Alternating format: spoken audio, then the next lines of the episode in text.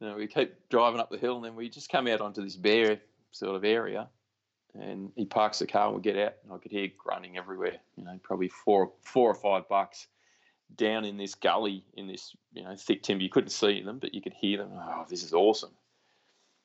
Uh, we didn't even go down there. We walked over to another area, and poked our head off this ridge onto another ridge, which was just a bare ridge. And if there wasn't 20 bucks there grunt, grunting and, and rutting out in the open, I'd go here. And I just looked, I just could not believe it. G'day and welcome to the Hunting Camp Down Under podcast. This show is proudly brought to you by Kayuga Broadheads. The boys of Kayuga have strived to bring you one of the toughest and best flying two-way broadheads in today's market. The new Pilot Cut has been tried and tested by some of Australia's best bow hunters, and I highly recommend you give them a go as well.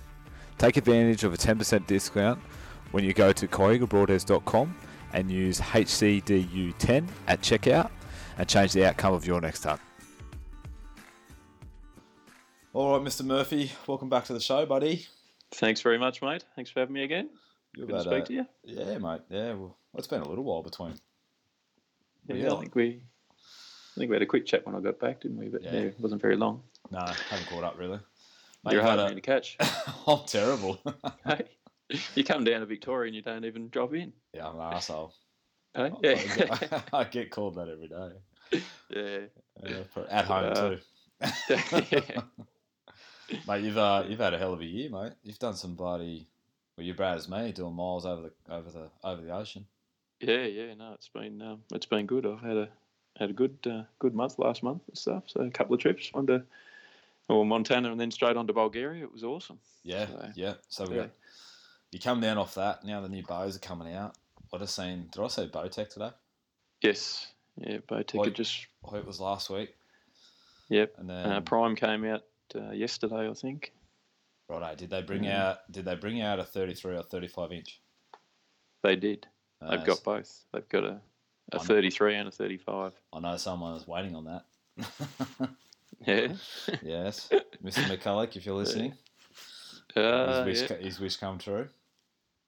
Yeah, I think the 35 might suit him at his draw length and there stuff. You there you go. The man is going to be a good bow for him. There you go. Yeah. There you go.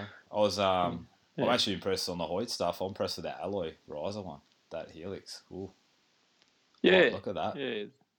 Yeah, it looks all right. I'm I must admit, I'm like I'm always a bit biased when it comes to bows. I don't like the shorter axle to axle ones. I think everyone yeah. shoots better, a little bit longer. So I was a bit disappointed that the RX3, like the Ultra, uh-huh. is about an inch, inch and a half shorter, and um, like the the normal RX3 is only 30 inches. Like, yeah, I, I know where they're coming from and stuff, but mm-hmm. um, I just yeah, and and I mean it's always like they're they're just specs. Like you need to um, to shoot them to actually get yeah. a good feel of what they're like and stuff. But yeah, um, yeah, yeah. Well, that's um, the Mathews Triax was a good example of that, wasn't it? Like that's a, exactly right. Yep. You know, and I think that's you know where Hoyt's sort of gone with that. Yeah, yeah. the the RX3, like that, always those shorter axle to axle bows are always going to be a lot quieter, uh-huh. a lot more, you know, uh, dead in the hand and things like that than the longer ones. Yeah. Um, I know Smithy and I have been, you know, we quite often talk about it because we both shoot, you know, both got 31 over 31 inch draw lengths. So we shoot those longer bows, and it's really and he's a he's fanatical about trying to get his bow as quiet as possible. Oh yeah, big time. And you know these longer bows are just harder to do that. With the shorter ones are, are really good, but um, yeah, and the Triax was just a phenomenal bow last year. Like yeah, yeah. So I think all of these bows that have come out, like the Hoyts this year, the Primes, and even the Bowtechs, like the Realm series, if you're in that 27, 28 inch draw length, they're perfect for you. Yeah. 29, you can probably shoot them. Uh-huh. Anyone over that, you know, I wouldn't be sort of looking too much at them. I think, yeah, might be better off saving your money and getting last year's model. Well, I always keep thinking, like, where do they go with them? Yeah. Like, it, it really, oh, I feel sorry for the engineers on, on any company because, I mean, how do you, I don't know, where do you take it? Like, they're, they're performing that ridiculous, any bow at the moment. Yep. Um, you know, I think it. Well, you and I spoke about it. You know, when we are over in the ATA show, like just walking around shooting them. Everyone, yeah, you know, it's like, oh, I really like that. And you're like, oh, no, I don't like that at all. And then yeah. you go to the next booth, and it was like, yeah, no, I really like that. Yeah, so do I. It's like it's really, then it comes back to just how it holds in your hand and all that kind of stuff. Yeah, and everyone's a bit different how they shoot and stuff. So Yeah. you know what what works for me is not going to work for you, and, Yep. and vice versa. And and yeah, with different draw lengths and you know that people have and things like that, Yep. and and what you want to do with it as well. Like you know, um, I'd I sort of always look for accuracy and stuff, and that's Mm. hangover from the 3D days and stuff like that. Yeah, Whereas other people, you know, they might be better hunters than me and get closer, and they don't need, you know, that pinpoint accuracy that sort of I look for, and they they want a quieter bow or you know, Yeah. things like that. So I found um, it. there's my- definitely a bow there for everyone. Oh, definitely. I my thing is just grip. I think I've mentioned this on the podcast before. Like I, I'm just a big. I'm a fanatic with what grip I've got. Um, that's that's where I sort of pick it up straight away. Like it's like yeah, I like that. That's how it fits sits in the hand, and then everything else comes with it. Yeah, yeah. So and that'd be interesting to see how you go with the new Hoyt Mm. one with that adjustable grip. Like, Yeah, yeah, definitely. And I mean, no, notice paper tuning. Um, oh, you know, uh, Benny does all you know a lot of my stuff whenever Mm. we're playing around, and he can actually shoot mine relatively well. But it's amazing just watching on the paper tune. He can get a bull, bullet hole, or vice versa. Or I can get one. He grabs it, and there's not one, and Yep. we're shooting the same bow, and it's really, it's Yep. really, really interesting. So that adjustable grip could, yeah, that, that, that could be something to um, be yeah, it interesting should, play around it with. should sure. help a, help a few people out. I um, I actually got a message from uh, Handsome Rob about that the other day from Rat- Rattler Grips. yeah, because he was saying that he thought Hoyt probably should have just gone with instead of having the grip adjustable, gone with different thicknesses in the side in the plates. plates. Yep. yeah, to, to give you the same feel, and then that would be a little bit more like I I haven't seen these new Hoyts, so I don't know how solid they are and whether that that you know being able to move that grip is going to whether there's going to be a, a risk that that can move hmm you know, in a hunting situation or whatever. Whereas the side plates wouldn't once they're bolted in, they're bolted in. Yeah, But, for sure.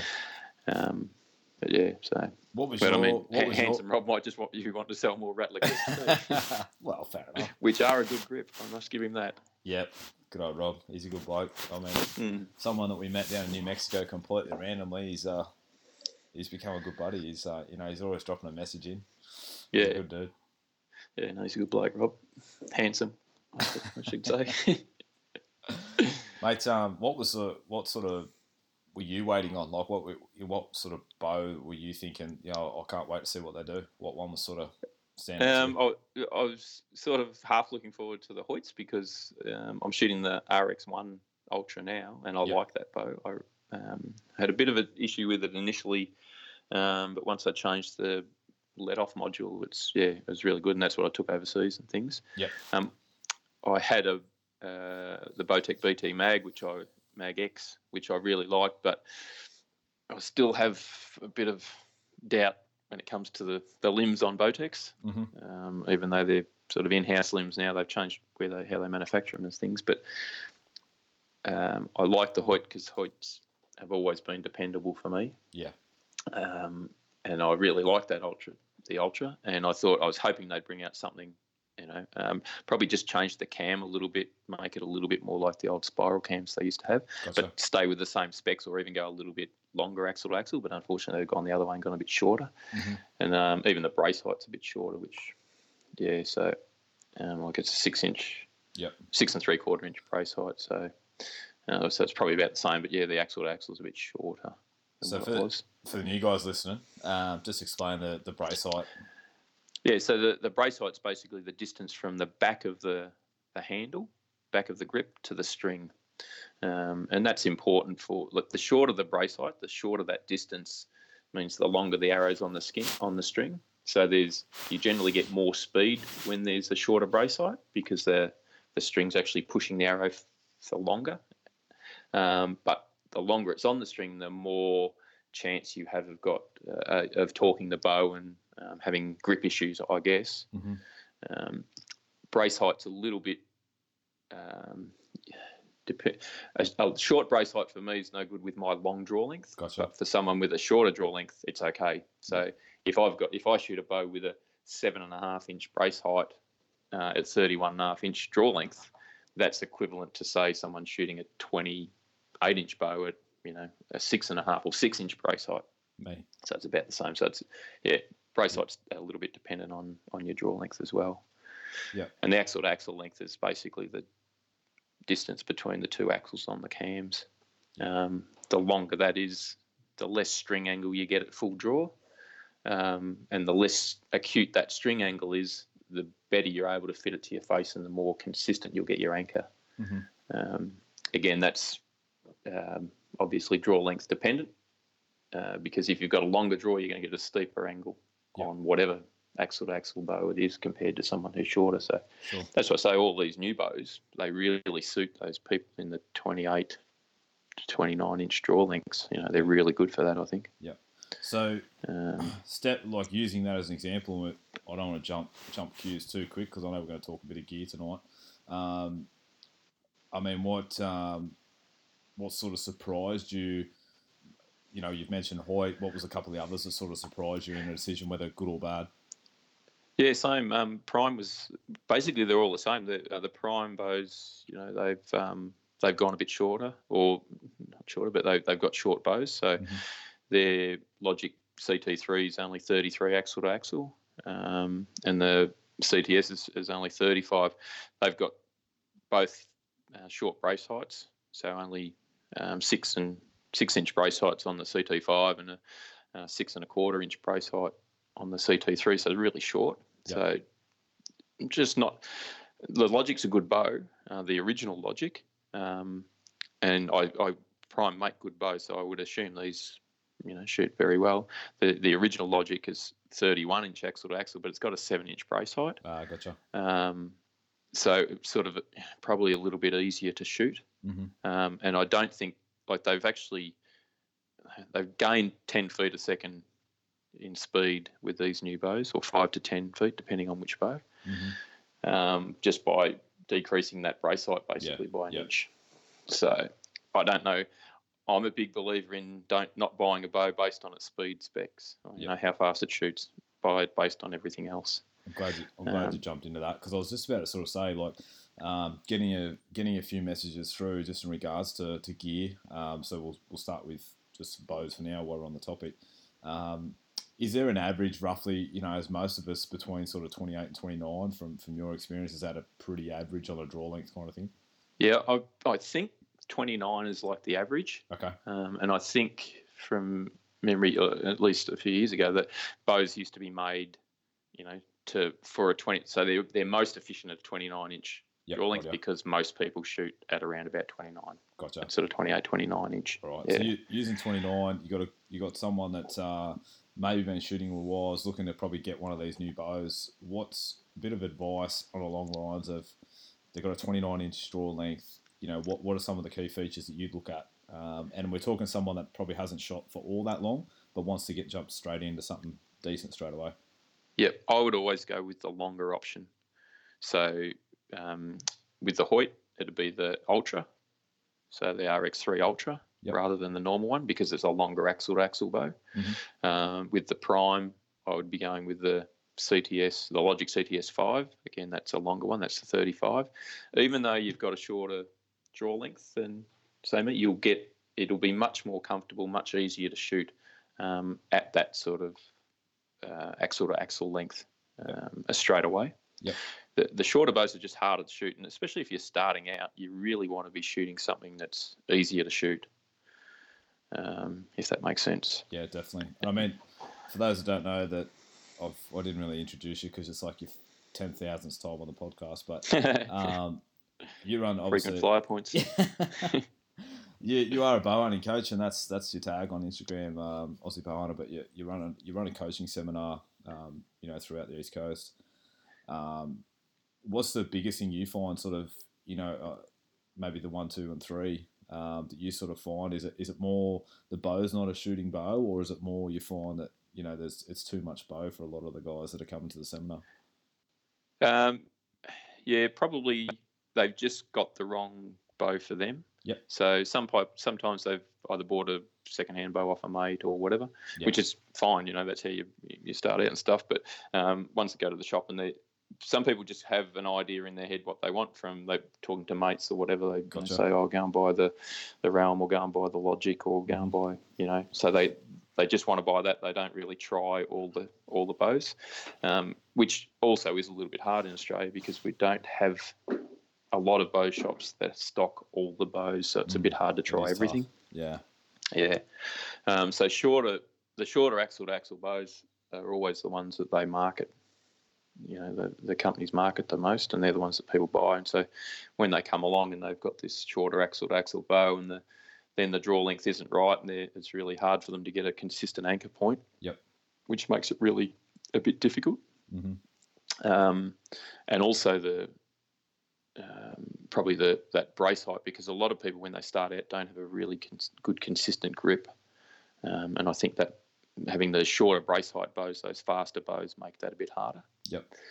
Uh, and probably the third thing is because a lot of the you know, people get sucked in with the speed of the bows. Some of the cams to achieve that speed are quite harsh. hmm So if you're a beginner, you really want a soft cam, something that's really easy to draw back because you want to be shooting a lot of reps, a lot of arrows. Whereas with those harder, harsher, faster cams, sometimes it's hard to draw them back. You get tired really quick and your form deteriorates pretty quickly. Yeah, got ya. Um, and I think like the speed bows, I'm not a, I've never been a big fan of speed speed bows because I don't think you can't beat a, a deer or an animal reaction time with no matter how fast it is. Um, and also with the, the speed bows, the cams are really uh, not always, but a, a lot of the time they're, as I said, pretty rough, pretty aggressive to draw back, but also to let down. Yeah.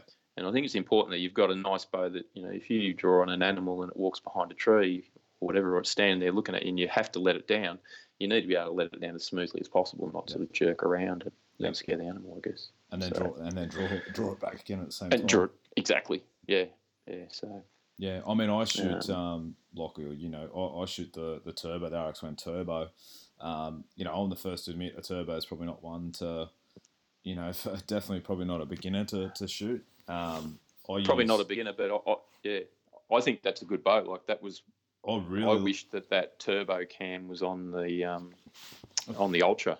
it's interesting to say that. what um, what's your main sort of, yeah, what sort of makes you say that? Um, I just liked the the feel of that, and that that reminded me of the Hoyt used to have um, used to have some UltraTecs, and they had a spiral cam Yeah. on it, and that was really it's sort of getting back to that spiral cam, which was um, sort of a lower let off bow, didn't have you, know, you sort of had to be on your shot the whole time. Yeah. Um, and I liked that feel of, Yeah. of that, so I really liked that the turbo. It was just a bit short axle to axle for my long my draw length. Yeah, I just couldn't get it in my draw length, It's but. fun- Um, it's funny you but say yeah, that. you- you're right. For a for a beginner, that's not an ideal bow. funny you say that being on the shot because I found I find uh, that's as soon as your form slightly, you know, as soon as you get a little bit lazy in your back wall or anything like that, it lets you know straight away. Um, exactly. So I think yep. I, just find that shooting shooting the turbo, your, your form's just which it always should be, but it's a very quick reminder when it's not. But it's yeah, you know, your your form's on or it's off. It's just one of those two. Yeah. There's no sort of getting lazy in between the shot or, or through Yep. the shot. Um, Yeah. And I, I just yeah, once again, I, I and I've said it this before. It's just the Hoyt grip that I, I really like. That it's just something about what they've done. So I hope the new one hasn't changed too much, because that's what I loved about the, especially in the, the RX one was was that grip. Um, you know, they Yeah. stayed pretty well. So they stayed very similar, you know, throughout throughout the years, really. Yep. Yeah. No, it's a good grip that on the on the Hoyt. But I mean, I took mine off. I, I liked the. Uh, I like just shooting off the riser, especially those carbon bows. I think they just they just feels awesome. Yeah, they're a bit softer too. Like they've got that rounded feel, so it is it is quite Yeah. nice. Yeah, and and most of the bows are when you take the grip off, they're um, yeah, they've got that um, like a rounded edge on the on the riser, so you can shoot them, you know, straight off the riser, which makes it really good. So Yeah. Well, mate, Um, shifting gears from bows, mate. We um, obviously you're the tech editor for Arrowhead magazine. Um, Yep. You get to play with all different kinds of things. Um, Yep. Couple of different things, mate. What's uh, we're sort of getting towards the end of the year, so it's sort of anticipation of new stuff coming out. I don't know whether you going to the ATA show next year. Or you going again? I'm I'd like but- to. I'd, I'd- love to go, but uh, I'm just not sure that I can at this stage. It happens to be right on my birthday, and I'm getting a big one this year, so um, we'll out. see. And, and I've got another couple of trips planned for later in the year, which we might about hit on later on anyway. So yeah, it's I've, funds and time, unfortunately. I've uh, I've been snooking into a trip to Fiji. We've got a family wedding over there in February, so I'm done. I, I won't be going to the shows if the show season this year, but Yeah, we made the most of it this year. So yeah, no, it was But, good. um, and I think you know I'll definitely sort of probably look at if I don't go next year, the year after, Right. like every second year, I think it'd be good. yeah, that would be really good. Um, But yeah, going back through through this year, um, and we can probably try and lead into a bit of stuff, um, talking about guys getting into the industry, which is it's awesome to see some guys getting real keen and and keen to sort of progress through rather quickly. Um, talk about some of the stuff you used this year, some of the stuff that you reviewed, um, some standouts, some disappointments. Just take us through that um, through 28, 2018. Yeah, the first um, and probably the you know, the number one thing at the start of the year was the um, the Garmin sight, the, the Xero sight, and uh, I had that for a few months, and I must say I was really impressed with it. Yep. It was yeah, it's a fantastic sight for what it does. Um, you know, everyone sort of well, it's not everyone, but a lot of people sort of knocked knocked it, and you know, it won't do this, it won't do that and stuff. But shit, it does it does a lot of things really, really well. I've got to be honest, we, Um, we actually ju- did that in the motel room at the ATA show. We tried to find something bad about it. We couldn't. Yeah. Yep. And then you got one to shoot. Yeah, and, and look, it's you know you can shoot it in any weather. Like rain doesn't affect it. You can shoot it. You can aim at the sun and you don't get glare off it. You can you know, do all those sort of things. But Yep. just to be able to put your bow up, press a button, get a range, and have a pin just dropped exactly to that range is just and then nothing else. So you've got no encumbrances, no posts sticking out, uh, anything like that. And it's a nice big solid um, aperture on on the lens itself, so you can see the whole animal and everything like that. It's just yeah, it's really it's Mhm. really really good, really real game changer. Um, and the things you can do with it, like once it's set up, like to be able to shoot, you can you can put f- ten different pins in it if you want. Yeah, Uh, right. you can use it as a fixed pin. You can use it as a single pin.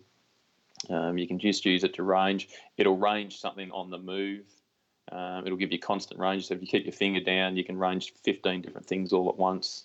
All right. Um, if you've ranged an animal and you let your, your finger off and it brings up your pin, if you end up, you know, drawing down or something like that and you end up drawing back again, the same pin comes back up again at the same distance. Okay. Um, you know, it's it just yeah, the the more expensive model that it counts your shots. It's got a target, um, a hunting sort of section or a target section Okay. does yeah heaps of different things like uh, yeah the, when I had it I was trying to think what what was missing on, on it like what I could think would I like to have in that sight and I couldn't think of anything That's pretty good. so I had everything that everything that I wanted plus more What are they sort you of? could set it up for two different arrow combinations you could yeah How'd you find the, the attachment like to the bow and all that kind of stuff, like on the engineering side of things? All that was as good as anything else you've used. yeah yeah really good yeah, Yeah. it's Garmin quality you know so Yeah. you know, well, if anyone's had a Garmin watch or GPS or something you know they, they don't break easy yeah, the brand um, kind of so it's really speaks for itself, doesn't it? Really. Mm. Yeah. Um, a few people had trouble setting them up. Um, so when you had when you set them up, you have to set up the range finding pin, and it's basically got a well, the color I chose was red, so a red pin for the range finding pin, and then you had a, a green circle that would have to go around that pin Mm-hmm. um, to make sure that your rangefinder was pointing in the right direction. Okay. And to set that up at full draw, some people found really hard. Gotcha. Um, I remember I remember seeing a post about someone took them about four or five hours to set that up. So when I first got it, I allowed myself a whole day to do it.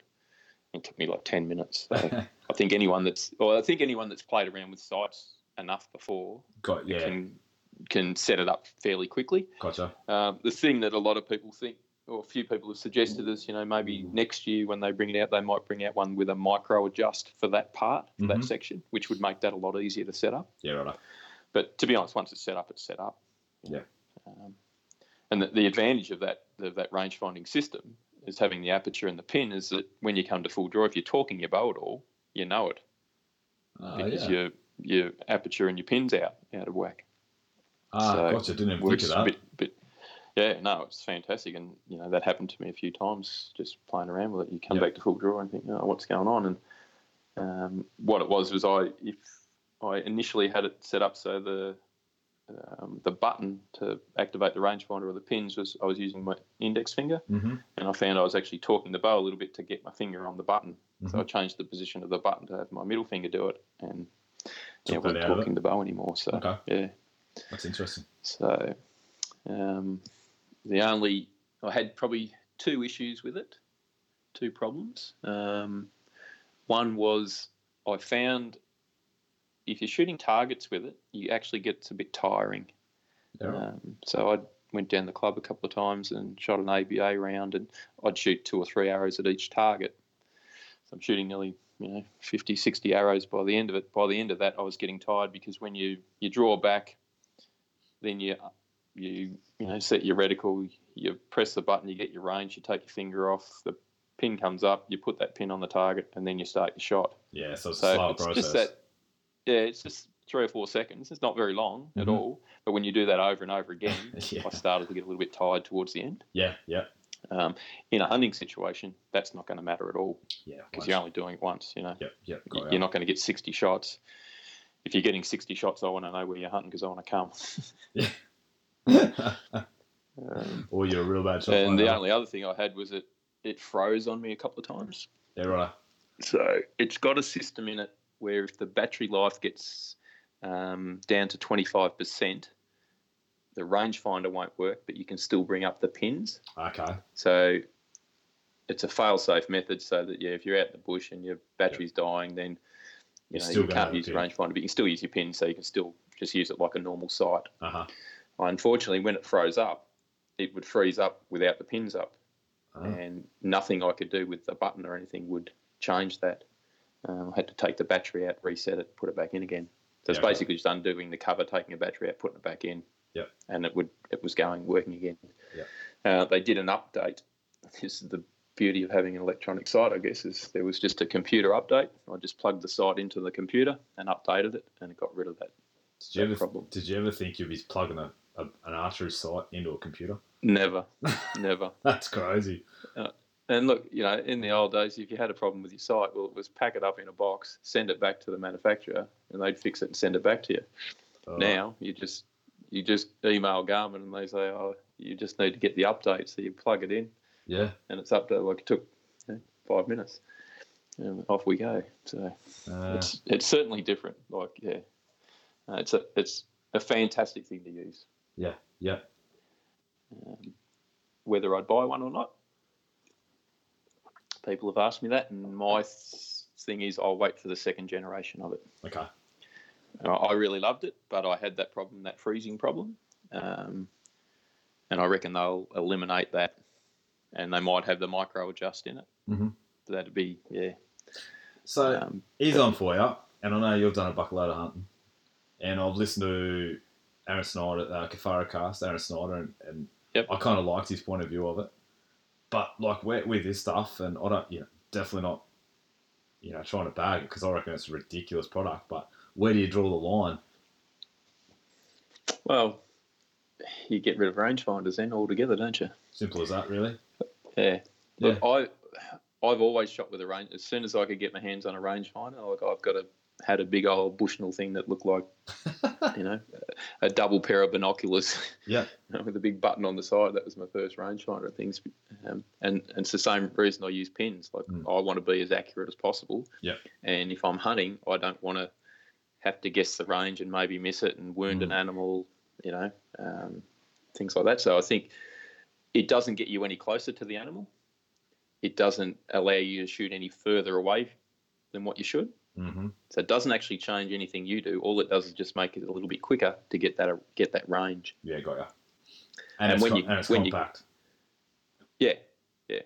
So I I think you know rangefinders I think might be on the way out, and we're either going to in the next you know four or five years, everyone's going to be shooting range finding sights or have range finding binoculars. It won't be long when we're pressing our temple and it'll come up in our eye. Well, yeah, hopefully. but I think like the range finding binoculars are getting better. Yeah. Um, I got a chance to try the Vortex Fury um, that we're reviewing. It's out in this edition of, of Arrowhead. Come on. Um, and they were really good. They were really impressive. Like really good glass. Um, the range finding part of it worked really well, Yeah. and they were small and compact compared to you know the the Swaros and and some of the other um, sort of older range finding binoculars. So I'm you know I'm just thinking that yeah things are going to go go either way where people won't be carrying around a little range finder. They'll carry Mm. around a lighter pair of you know good quality binoculars that have got a rangefinder in them. Yeah. Or a range finding sight. It kind of, I mean, I, I think the rangefinder, it kind of stuffed me, you know, because I used to shoot a lot of 3D when I was younger. Um, got into the point, you know, you're the same actually, you know, got yardage judging like perfect, but once it got to the hunting and you sort of only really had that one opportunity and you wanted to make it the best, you know, I just went, I just reverted straight to the rangefinder for sure. Um, Yep. I mean, I don't use one up north. When I'm in the Cape and that, I don't use one because I think every shot's it's between five and twenty yards. So I Those, just, it's those just close ones, yeah. it's just a single pin shot. You got your binos there just to get the lay of the animal and those kind of things, and just make sure you got the angle right. But I don't, I don't use the rangy. But um, I, I tell you what, you know, chasing a few, you know, stalking a few boars in the mountains and that, like a bit of dead ground, and that's amazing. When I've thrown up the rangy, I'm like, I'm second to guess the rangefinder because I'm like, it doesn't look that far, but once again, That's you it, know, yep. luckily, you know, it was the difference between picking it at 26, 27, it was 32 or whatever it may have been. Um, yeah, so close, but can make all the difference when you're, you know, Yeah, and that, that like that. you know those five that's five yards is easy to be fooled that five yards, Oh, and you know that makes a big difference on where your where your arrow's going to hit Yep. in a hunting like with a hunting arrow. Yeah, Not so much, you know, if you're shooting 3D or anything, because you're, you're generally shooting a little bit faster and stuff. But that's it. Yeah. um, And I mean, to be honest, you know, when I said it, it stuffed me because I obviously a lot more hunting now than you know. I'm not getting back to 3D very often. You know, maybe once every few months. But going back trying to judge distance on a 3D course is just. I was Oh, sitting yeah. there on a target for about five minutes, going, I don't know. I go, Dad, how- much? What, what do I shoot that at?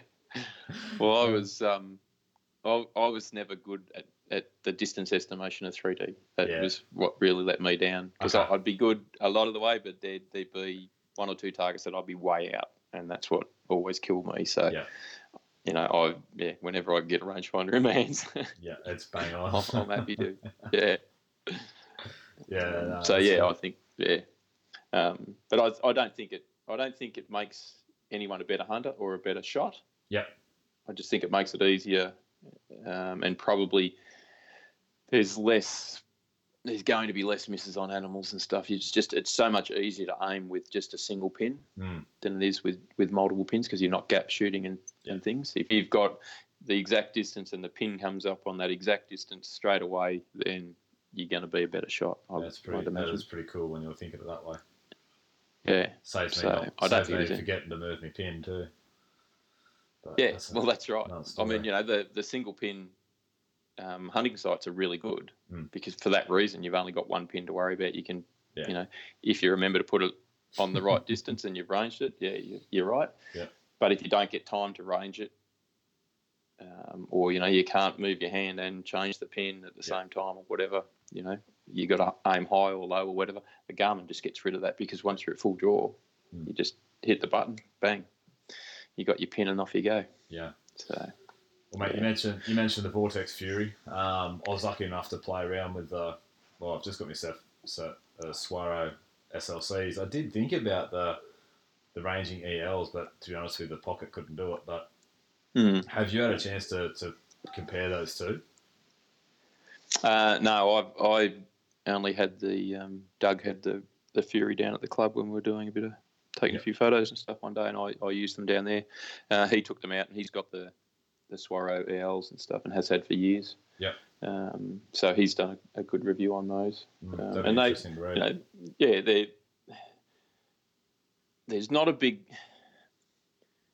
there's a big difference, but not a big difference between Yeah. you know, like everyone knows, like you, you get those high end glass and they're really good, Mhm. but for the average bloke, do you really need that sort of real high end glass? Yeah.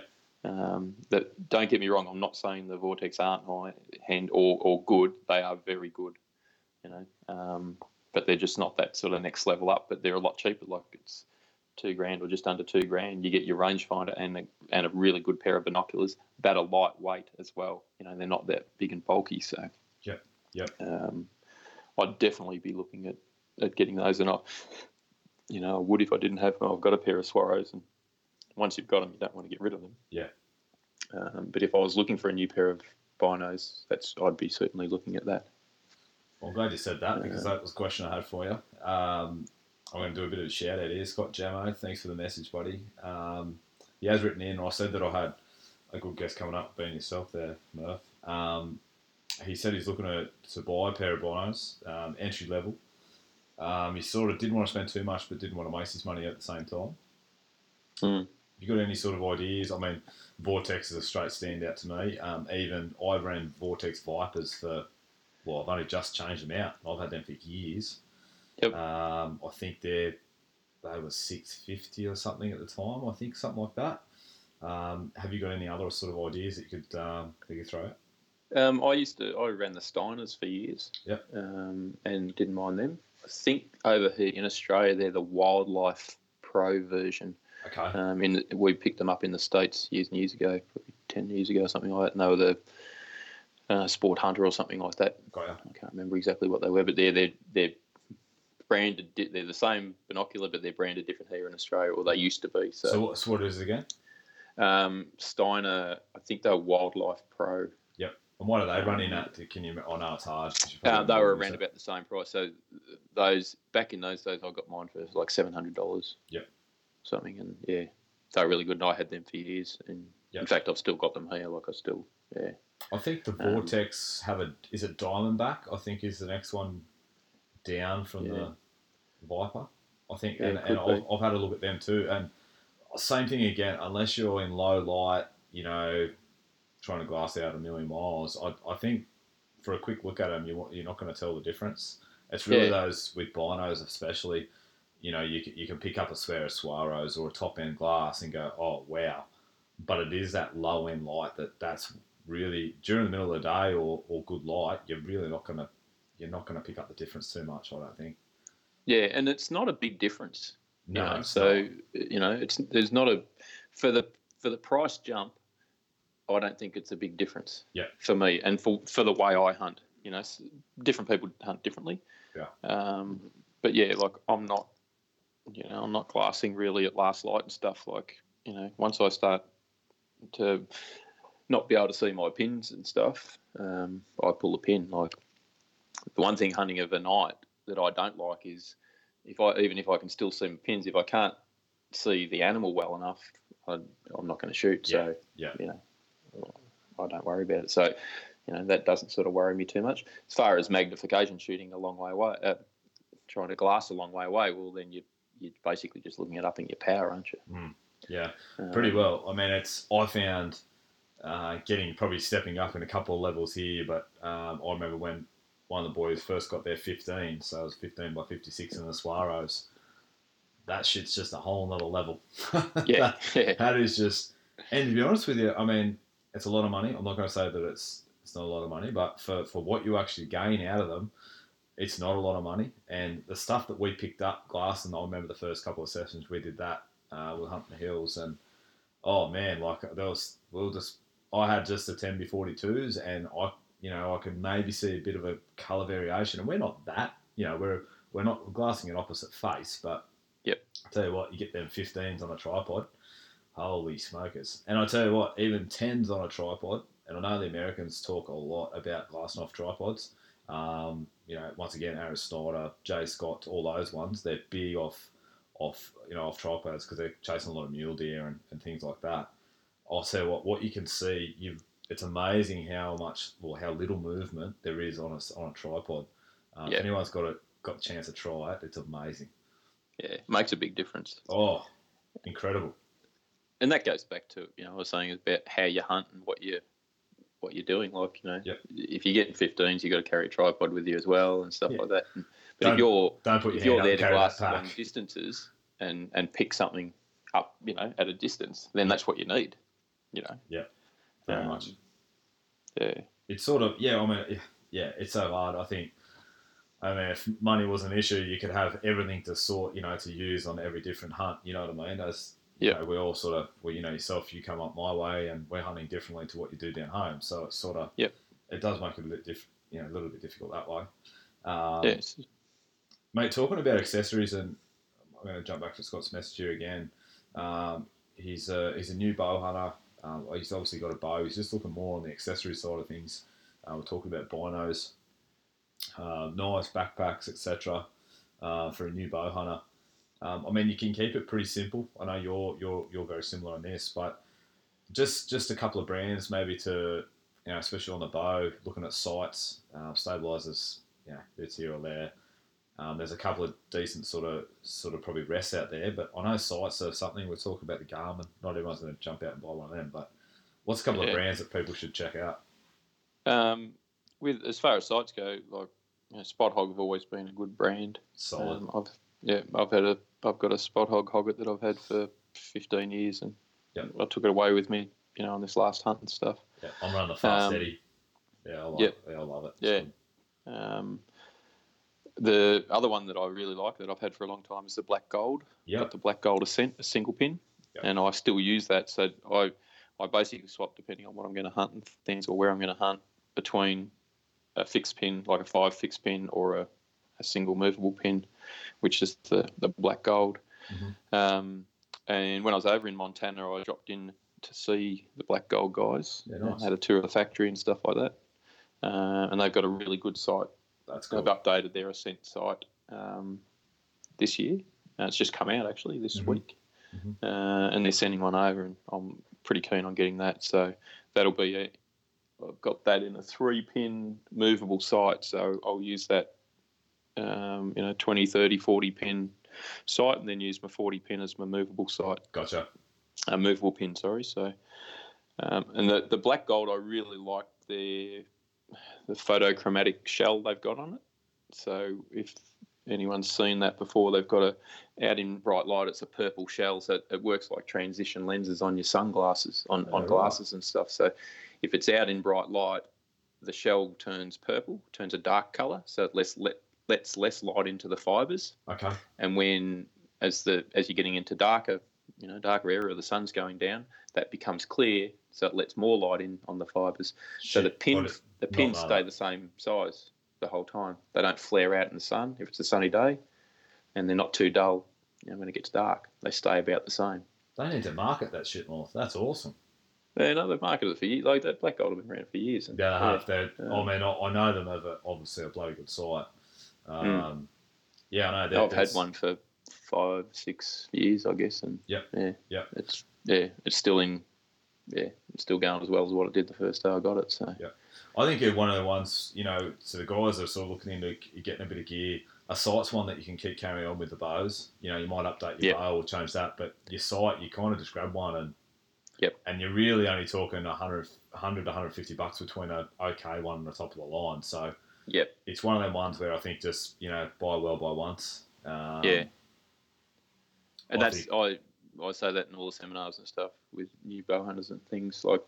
You know, buy a good rest, good sight, good stabilizer because it'll go on all your bows. Yeah, You know, you'll you'll swap bows. You know, whether you upgrade because you've only just bought an entry level bow, or you know, you- you're like some people that, you know, like me or like I used to be. You know, new bows come out every year. You want to buy the new bow. Well, as I said, that Spot Hogg sight's probably been on 25 bows. You know, over Yeah. the time. That's only last three years too, guys. So Yeah. um, and the same with the rest. You know, I've got Yeah. some trophy taker rests that have been on, oh, yeah, a heap of bows and stuff. what are you running now? Uh, I've still got a trophy taker on one bow, and I've got the uh, Nock On the John Dudley Nock On elevate Oh, yeah. rest. Yeah. and I really like that. Yeah. I really like that. So I'm that's probably Hamskea. sorry. I'm running Hamskea. Yeah, we'll see. Hamskea's another good one. I've had Mm. a Hamskea I like it. um, since they first came out. And Hamskea's got a lot better too. I, I had the the original one that they first brought out, and it was Yeah. pretty big and bulky things. But the new ones are yeah, so Yeah. much so much better. So just any of those three, like the yeah the the trophy taker, the elevate, or the Hamskea, are really good rests. Yeah. I just Um, wish they'd give me a stainless steel bolt for the riser bolt. Everything Oh, else, right. is, everything else is stainless on them, bar that one. It's rusty as Yeah. shit. Yeah, they do rust something so, pretty quick. something so simple. Like everything Yeah. else is unbelievable on it. Just that one little thing annoys me. But no, Yeah. it's actually as far as as far as the rest goes, the little spring and that on it.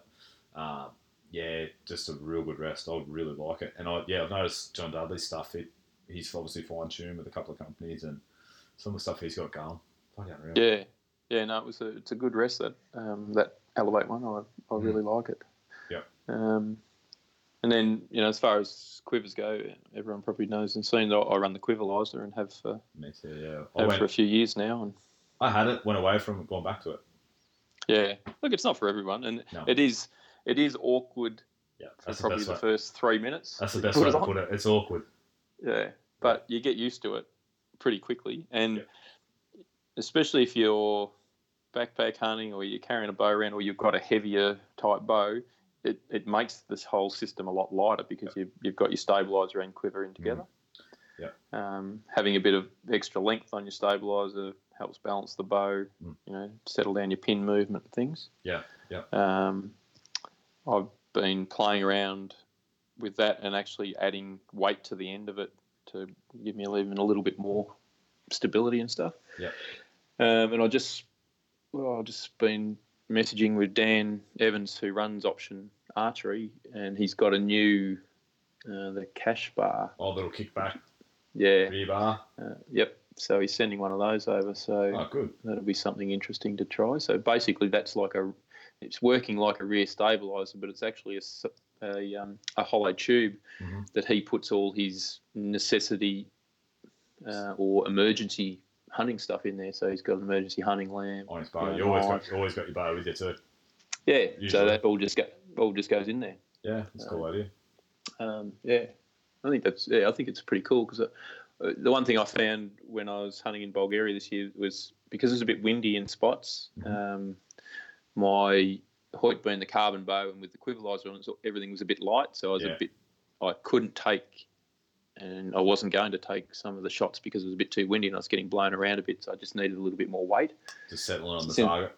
Yeah, so Yeah. since I've been home, I've added a bit more. I've added a bit of back weight Okay. um, with a, a rear stabilizer and stuff. And then if this um, cash bar comes over and um, and it works well, and I can adjust the weight on that, then I might end up using that, and that'll that should steady things up even better. So Yep, yep. be, be interested to try that.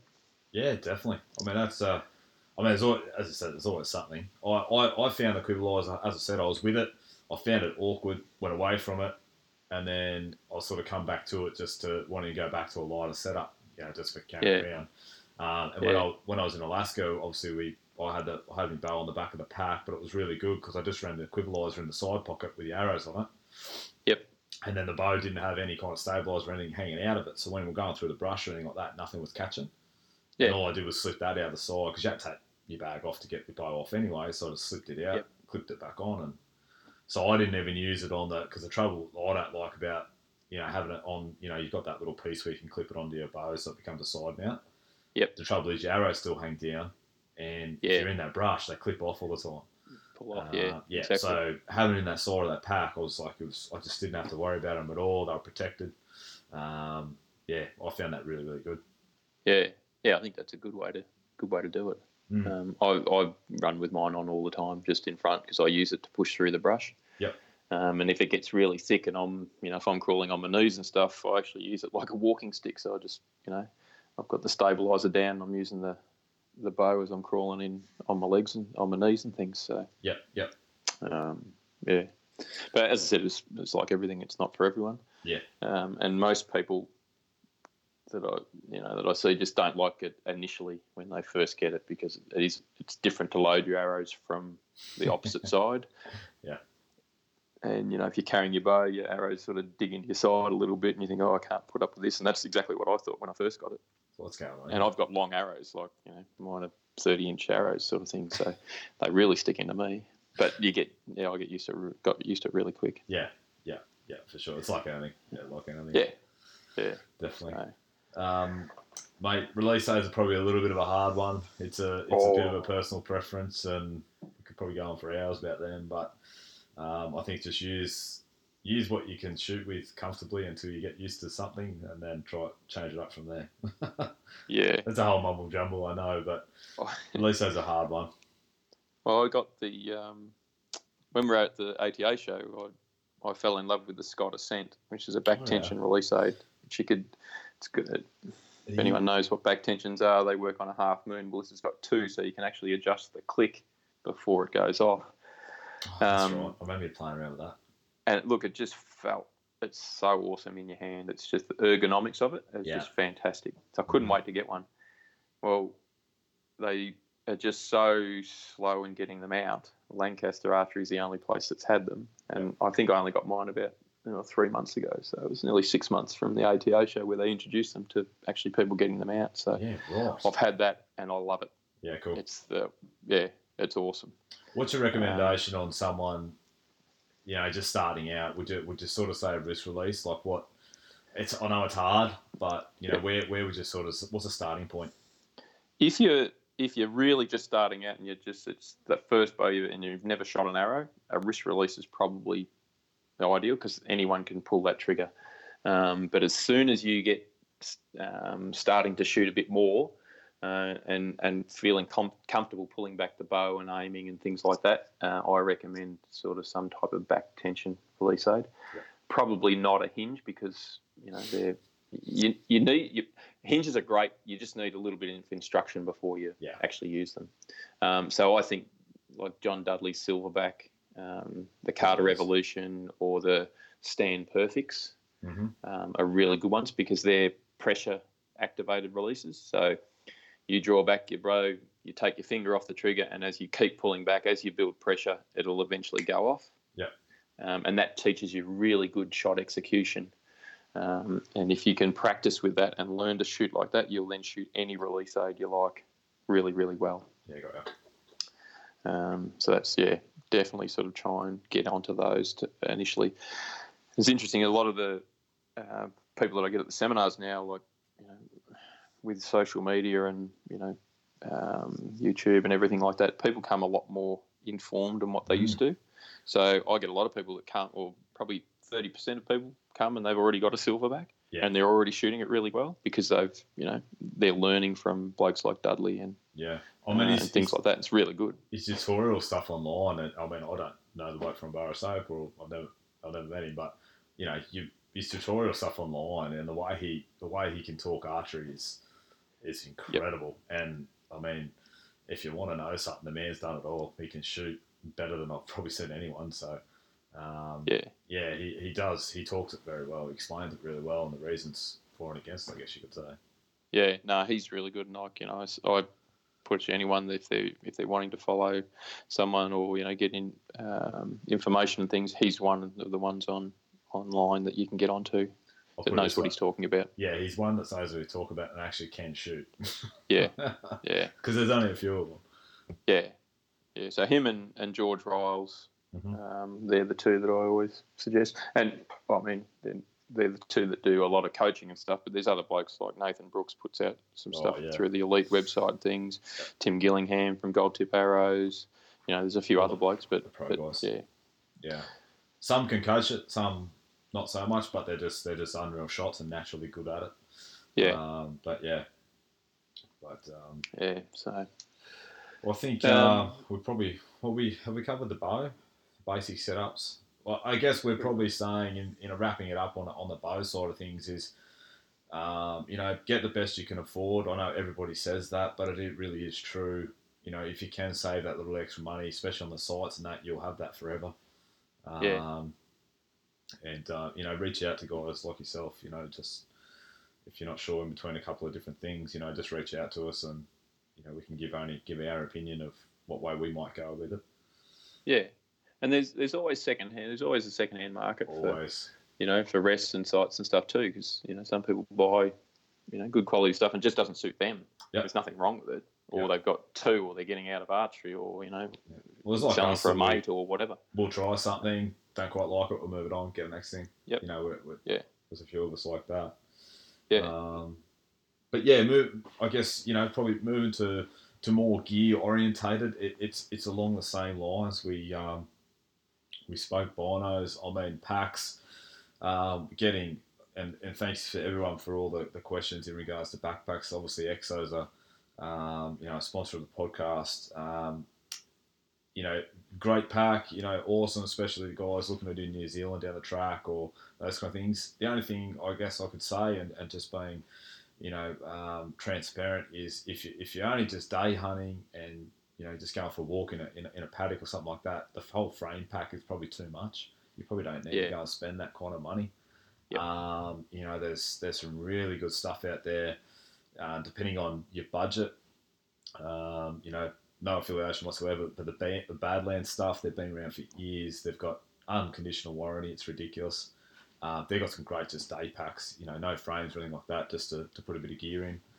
Um, I mean, you might know a few others too, mate, but Yeah, no, I think you're, you're spot on with that, and that's that's what I tell everyone. Like, you know, you, you need to know what you're using the pack for. yeah, Um, a lot of the, the packs, like the Exo and you know Mystery Ranch and Kifaru and things, they're made in the states for the hunting that they do over there. Mhm. And we've spoken about this before. You have to take your meat out when you when you harvest something. So if you shoot an elk, you've got a lot of meat to take out. Mm. So you need a really good pack to bring all that, you know, get that meat out. Whereas we don't tend to hunt like that as much in Australia. Yep. Um, some people do. Don't get me wrong. You know, they want to bring all their meat. You know, um, but a lot of others don't. And if you're out shooting pigs or goats and stuff, you perhaps don't need that kind of Mm. pack. yeah, Um, but then if you're going to New Zealand, you're going to be somewhere for a week. You need all the gear that you take is going to weigh about the same as you know all the meat that you're carrying Yeah. out. So you Yeah. you do need a comfortable pack to, to be able to do that. Yeah. So you just need to work out what you're going to do and Yep. um, yeah, if you're not someone that's travelling much or doing you know more than a couple of days hunting and things, you probably don't need to spend all that money. Spend your money on you know good set of sights or something else. Yeah, definitely. Well, I mean, in all honesty, I'd probably go on boots and binos before the pack. In all Yep. honesty, um, Yeah. you know, and, and look, I, you know, I know we get sponsors and that kind of thing, and, and, and I appreciate everyone's support, but I, I definitely want to say, you know, I want to be honest to all you guys that you know you don't have to go out and, you know, just because you know Exo's getting talked about. Look, as I said, they're a great pack and they do their job, you know, more than they should, and you know, there's plenty of other companies out there. You know, Kifaru is one that does do um, packs that are only got stays in and not frames, so that is something. But they do get expensive by the time you get them here. Um, that's Yeah. probably the biggest catch. If you're over in the states, it wouldn't matter. Um, Yeah. But I just know, yeah, Badlands. I think there's some Aussie stuff.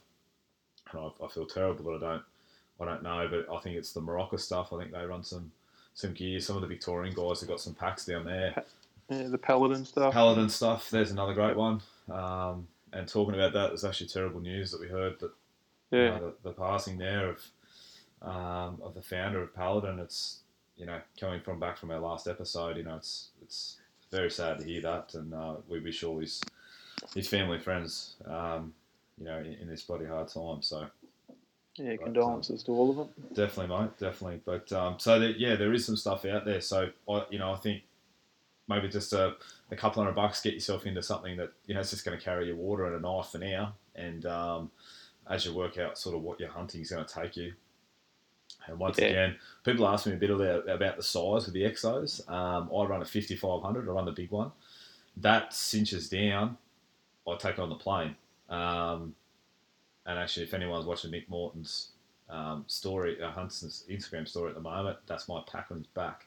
But uh, had to help him out. But um, but once again, he didn't wasn't sure what to buy. You know, he didn't really know. So he's like, "Oh, mate, if I can try one," and it's the best way to do it. If you have got a buddy that's got one, try it out, um, get a bit of a feel for it.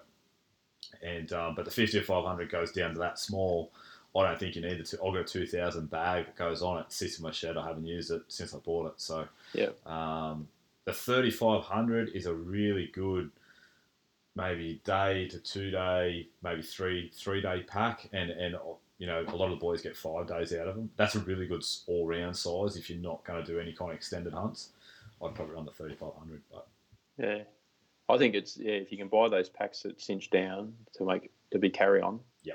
You know, it's fantastic. Yeah, it's the way. Yeah. It's the way, definitely. Um, or The other so- thing that you can do is um, is just go to a um, a camping, hiking, outdoor Yep. shop and buy a buy a backpacking, uh, a hiking pack. Mhm. That's what I run. Yep, yep. I couldn't decide on what I wanted from you know um, from EXO or any of the other companies and things, so I just went in and bought a, a Mont backpack. You know, Australian made sort of thing. It's red. I won't get shot during gun season. and uh, I could try it on. And that was the thing. Like I just, you know, I was a bit wary. This was a few years ago of buying something that I hadn't tried on. Now it's a bit easier with, you know, um, you've got the EXO, Pat selling them, you know, so it's easier to get hold of and, and try them on. yeah. Uh, but I couldn't do it when I bought mine. So And I think the Um, biggest thing is too. I I know we're, we're obviously in the hunting industry and camo is everything, but like the outdoor world, they started everything as far as the gear, the clothing. You know, a lot of our companies that we work with now, uh, that's where they were founded. They were founded in the outdoor, the climbing worlds, the you know the, Yep. the adventure stuff. So you know, a lot of the backpacks out there, if you're not carrying meat out or you're not carrying ten days worth of gear, you know, if it's just day packs, I mean, there's plenty out there that'll handle it, like no Yeah. problem at all, and you'll have it forever. Yep. Um, so yeah, don't be scared to, to jump into any of those kind of outdoor stores and get the, the one thing with the hunting packs is, you know, they generally have a pocket for your spotting scope, Yeah, your definitely, tripod, yeah. that sort of stuff. Mine doesn't have any of that. It's just a bag, but you know, it's comfortable. It carries good weight. Yep. And you know, it does me for now, and I'll upgrade down the track and stuff. But yeah, um, I don't carry a spotting scope. I don't have one, so um, It's too so I didn't really, I didn't really need that. So you know, Yeah. yeah, Well, actually, talking about gear, and, and this will sort of transition into a little bit of stuff that you and I got up to this year. But um, talking about gear, one of the other things that I found unreal, and it's it's sort of coming into Australia. Coming, it was the the Garmin InReach. Mm. Um, incredible bit of gear.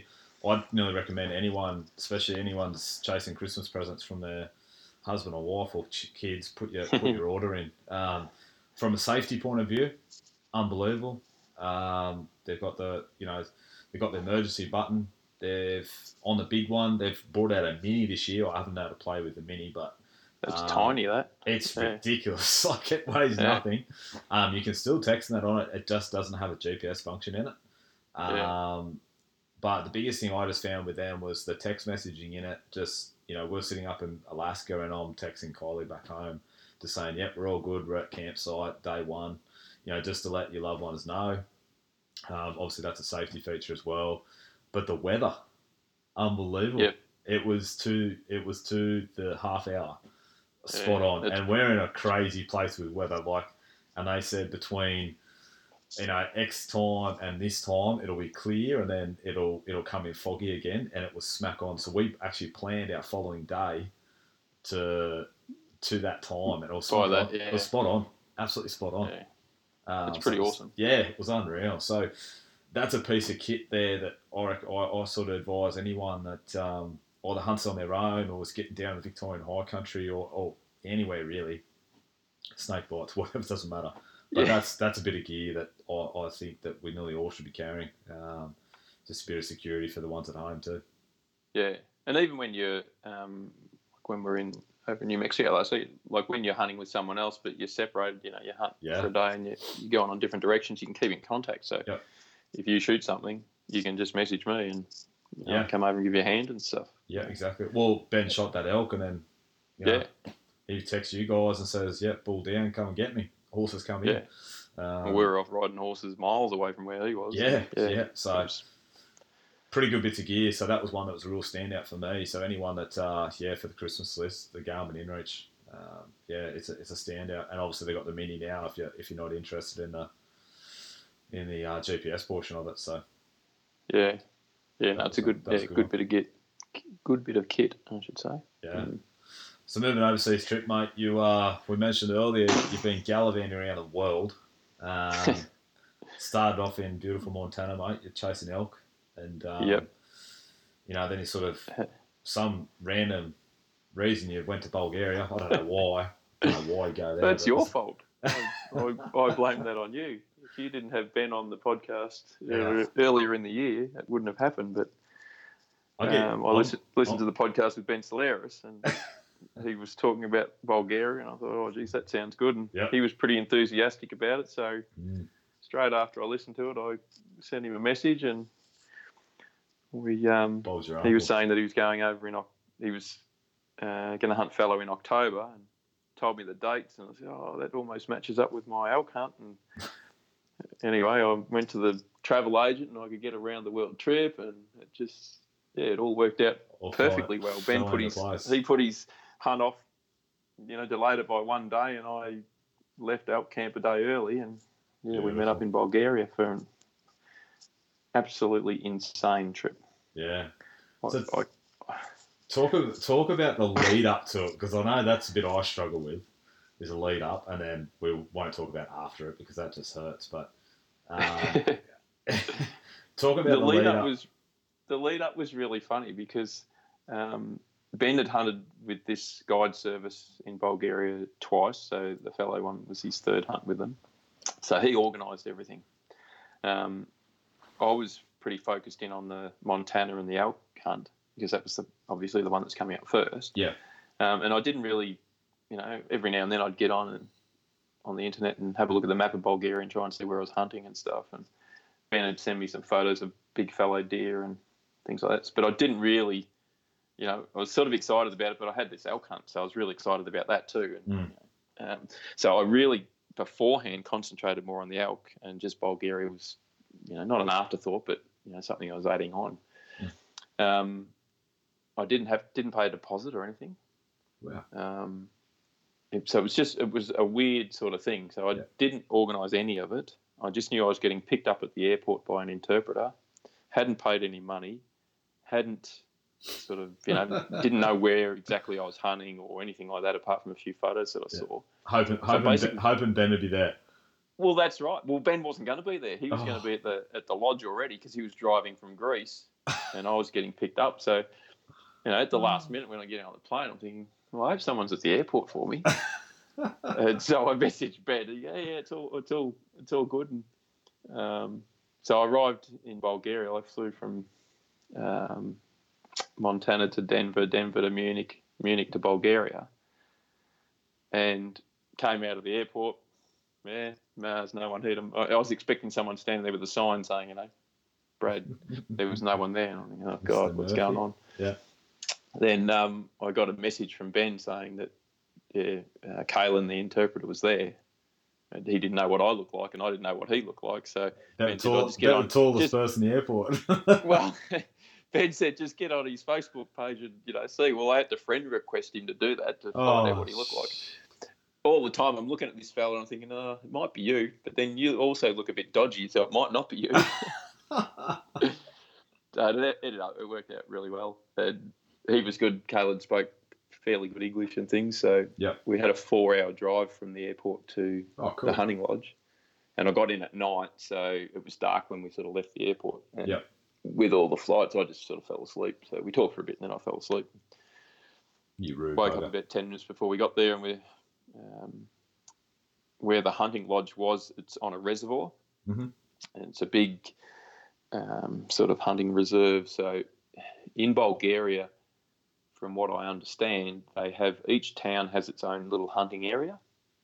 So my town here, Malmsbury, we'd have a patch of bush that the government said that that's your hunting area. We'd have our own little hunting club, and that's where we hunt.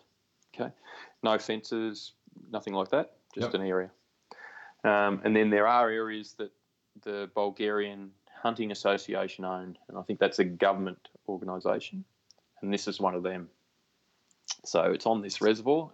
So one sort of one side and one section of the reservoir is this um, hunting reserve. So you need a license to go there and hunt. Okay. Um, yeah, you need a permit, all that, which is all taken care of with the Yeah, beauty. by the guide service.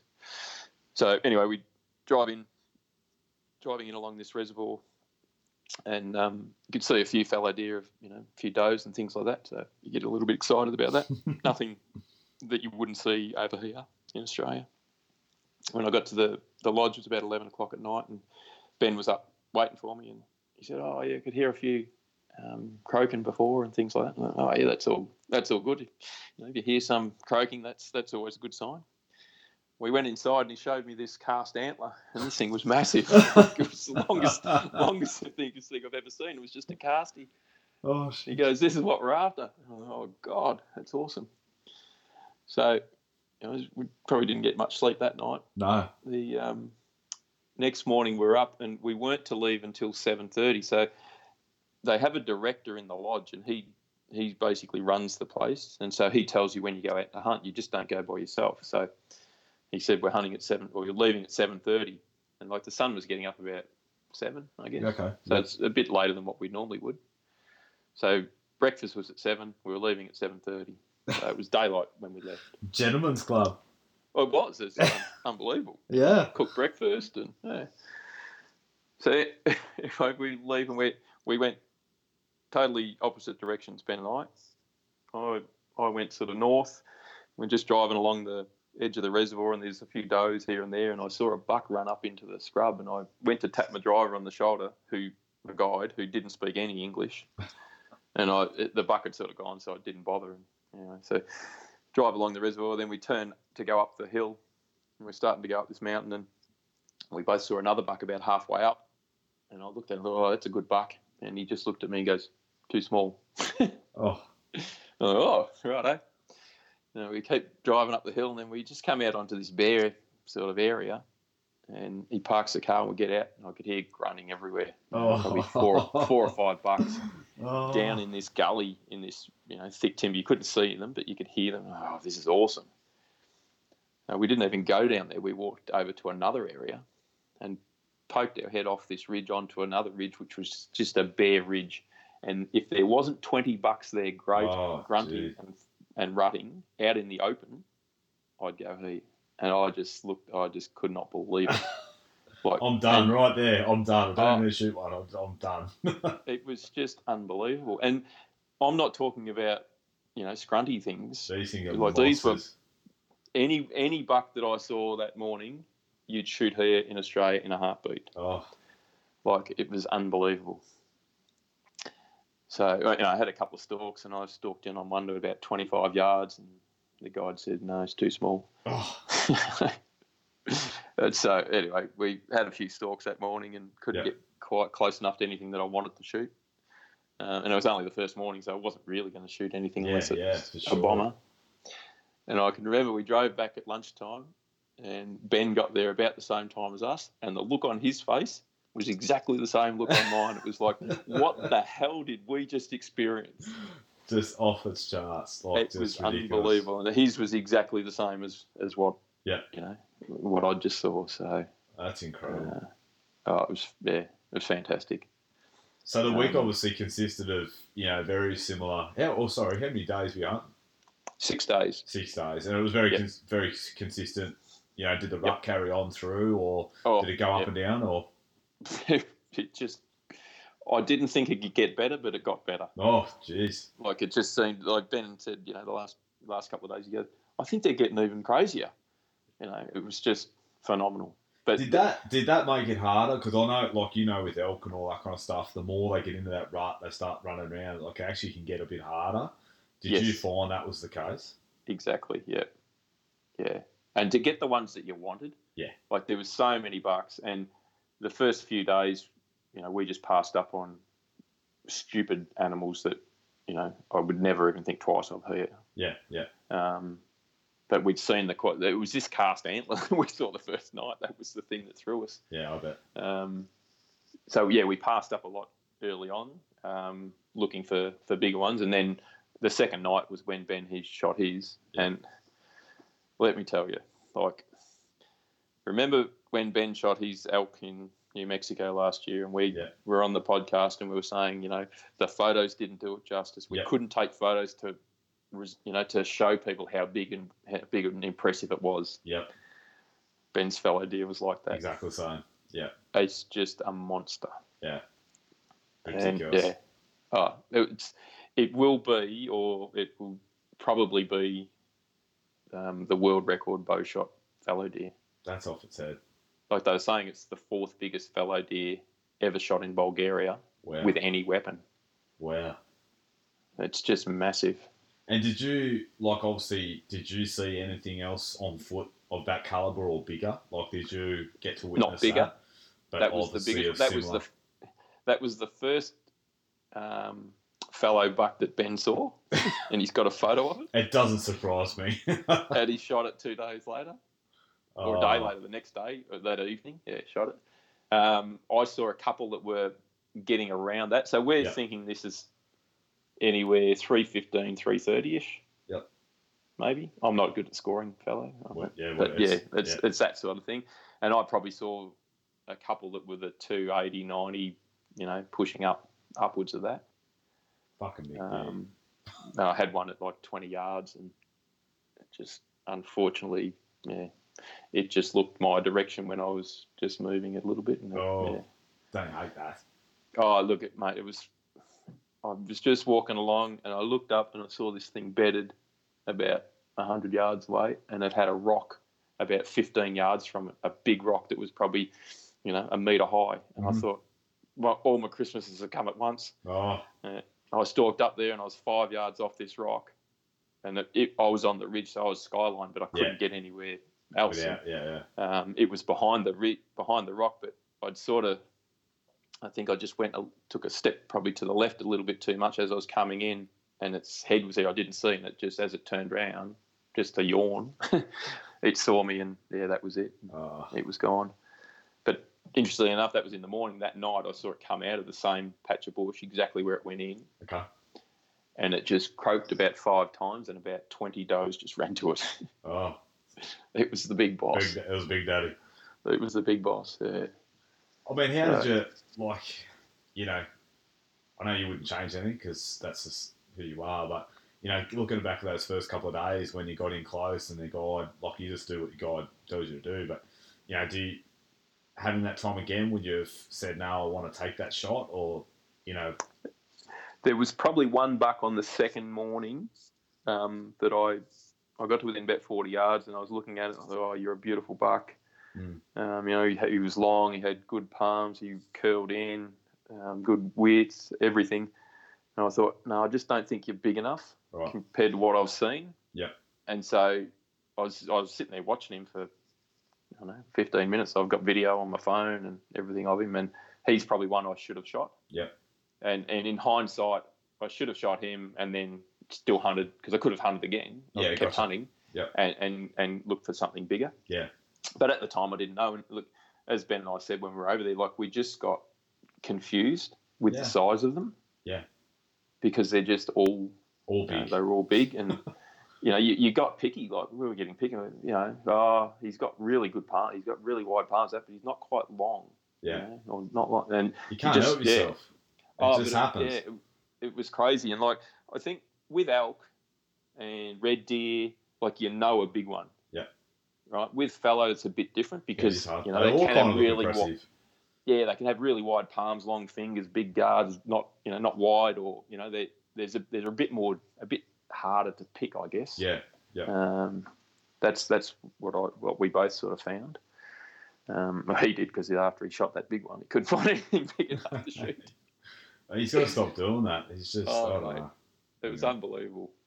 So I'm sure he'll tell the story, and I don't know whether he wants me to tell the whole story, but yeah, We'll get him on. We'll get him on again. He's due again. yeah. Uh, But he, like, the day, this, the first day we were there, um, the interpreter said that there was an American bow hunter coming the next day. Yeah. Um, and we were sort of you know, wondering who it was, and we thought, oh, it'll have to be someone that's on TV because no one, there's not many people hunting Bulgaria. Like it's, it's sort of an unknown thing. They've only been allowed a bow hunt there for the last five or six years. Yeah, it's very, it is very new. Yeah, so we were guessing, you know, it'll be someone that's got a TV show or something. He goes, "Oh, geez, I hope it's Tom," because Tom Miranda's a bit of a, uh, um, you know, not a hero, but you know, I know. Ben. Yeah, Ben, ben sort of looked up to him and seen, you know, a couple of his DVDs sort of put Ben on the path of, you know, Yeah, um, sure. wanting to hunt different species and um, and like his bighorn sheep and things like that. So, um, so the night he shot it, Tom turned up, didn't he? and Ben's got a photo, and it's he probably won't say it, but I'll say I'll say it for him. He's got this photo of um, himself and the deer, and Tom's like kneeling beside him, and Tom's sort of looking up at Ben because Ben's a big fella, and he's looking up at him, and it's like Tom's looking at him with awe on his face, like he's been shot this big thing. It's the best photo ever. Oh, that's unreal. Um, yeah. That's unreal. Um, so you know that made the trip too. Like, Oh, to meet him and that, have him in camp, that's just crazy. and look, he was. I tell everyone, he was fantastic. Yeah, Like, right. Yep. You know, couldn't have met a nicer fella. Um, you know, you, you meet some celebrities that you know they're a bit up themselves and stuff. He was not like that at all. He awesome. couldn't do enough for us. You know, I asked him. I, uh, we did an interview for the magazine, so that'll hopefully come out in the next edition. Awesome. You know, he's offered us stories for the for the the magazine. Um, I've got a sort of little thing that I'm starting up with, the, or you know, doing a little bit more stuff with the coaching sort of thing, and he was Yeah. giving me advice on that. Beautiful. Um, you know, Ben and him talk for hours about you know different species that Ben wants to hunt and that Tom had already hunted and things. So Yeah. he was just yeah, he was a wealth of knowledge and you know just well, like couldn't do enough for us. That's So- unreal. That's really good to hear. And I don't think it was because we're the only three that could speak English. Nah, nothing to do with that. but yeah, like no, he had um, like he had a couple of books and DVDs and all that that he gave to us, and and Yeah. but I always tell people like the thing that um, he asked for our email addresses. That's a big thing. So it's not often that you know you get like you know that if he's just bullshitting, he's not going to do that. And I've Yeah. we've both spoken to him uh, via email or or messenger and stuff since then. So That's great. Yeah. That's really good. mm. So you and you you ended up taking a buck. You you end up you end up smacking one. yeah, I, I shot one of the unluckiest bucks going around. He um, he he, he, uh, he died more out of my frustration than anything, I think. Yep. Ah, with that. Uh, oh, look, I had, you know, I had, uh, I don't know how many stalks on different things. And uh, so on the second last morning, um, I'd, I'd been battling a couple of a deer on, on this big open ridge. And anyway, um, came down off into the scrub and I heard two bucks fighting and I sort of ran down towards them and they sort of, they were, the sort of, there's a line of trees and they were fighting away from me and I couldn't sort of catch up to them. And all of a sudden then they stopped and I could hear one had started to walk back because I heard it rake a tree closer. Mhm. So I just stood there. I was about eight yards away, and as it came past the bush, I was at full draw, and it just copped it. So It it had. Um, I shot it on its right side. It had a good right palm, but its left palm, half of its left palm had been broken off. So not not the top half, the back half, yeah, right. uh, which I didn't see. I mean, it didn't matter. Like I Whatever. shot it. It was yeah. It was good. It's still a good deer and things. Definitely. Um, but it was yeah, it had lost that half of its palm and it was blind in that eye. It Mhm. had been stabbed in the eye. So, um, Oh, so yeah, the poor fella died more out of my frustration. Yeah. Um, And what was it? What was the weather in that like? Was it cold or was it no, it's about 19, 20 degrees. okay? Yeah, just the first four days there was hardly a cloud in the sky. It was just beautiful weather. beautiful. It looked Yeah. awesome. Like the photos and that coming through were just. Yeah, It was unreal. Like it was really good to follow along. Like where you could. yeah. And that's the thing, like being on a, on that reservoir, like in the sun, like we're up high, so you know you. So, if you fail to stalk on a deer or something like that, you just stand up and you just look down at your view and you think, oh god, it's not a bad day today. That was alright. you know, so it's pretty hard to take. I mean, I mean, yeah, bow hunting in Bulgaria. Yeah, that's a terrible thing to take. oh look, it was yeah, and I, like as I said, I didn't know anything much about Bulgaria at all. I Yeah. tried to do a little bit of research on the net, but not much. But it's really rocky. Um, They look like Really crazy rocky. country. Yeah, really rocky place and stuff, but beautiful. Like they've got some really big mountains and Yeah. and it gets cold there. Like it gets down to minus um, twenty Oh yeah, that's and, and winter and stuff. And And did you find Yeah. out is there much? I mean, Ben's obviously spoken about, but did you see much other game species or anything, or you it was sort of in and out? yeah, not on that area because that's just fallow deer. Okay. So sorry, I saw a few uh, little hogs. Yep. Little pigs. Um, the guide saw four wolves Okay. one morning.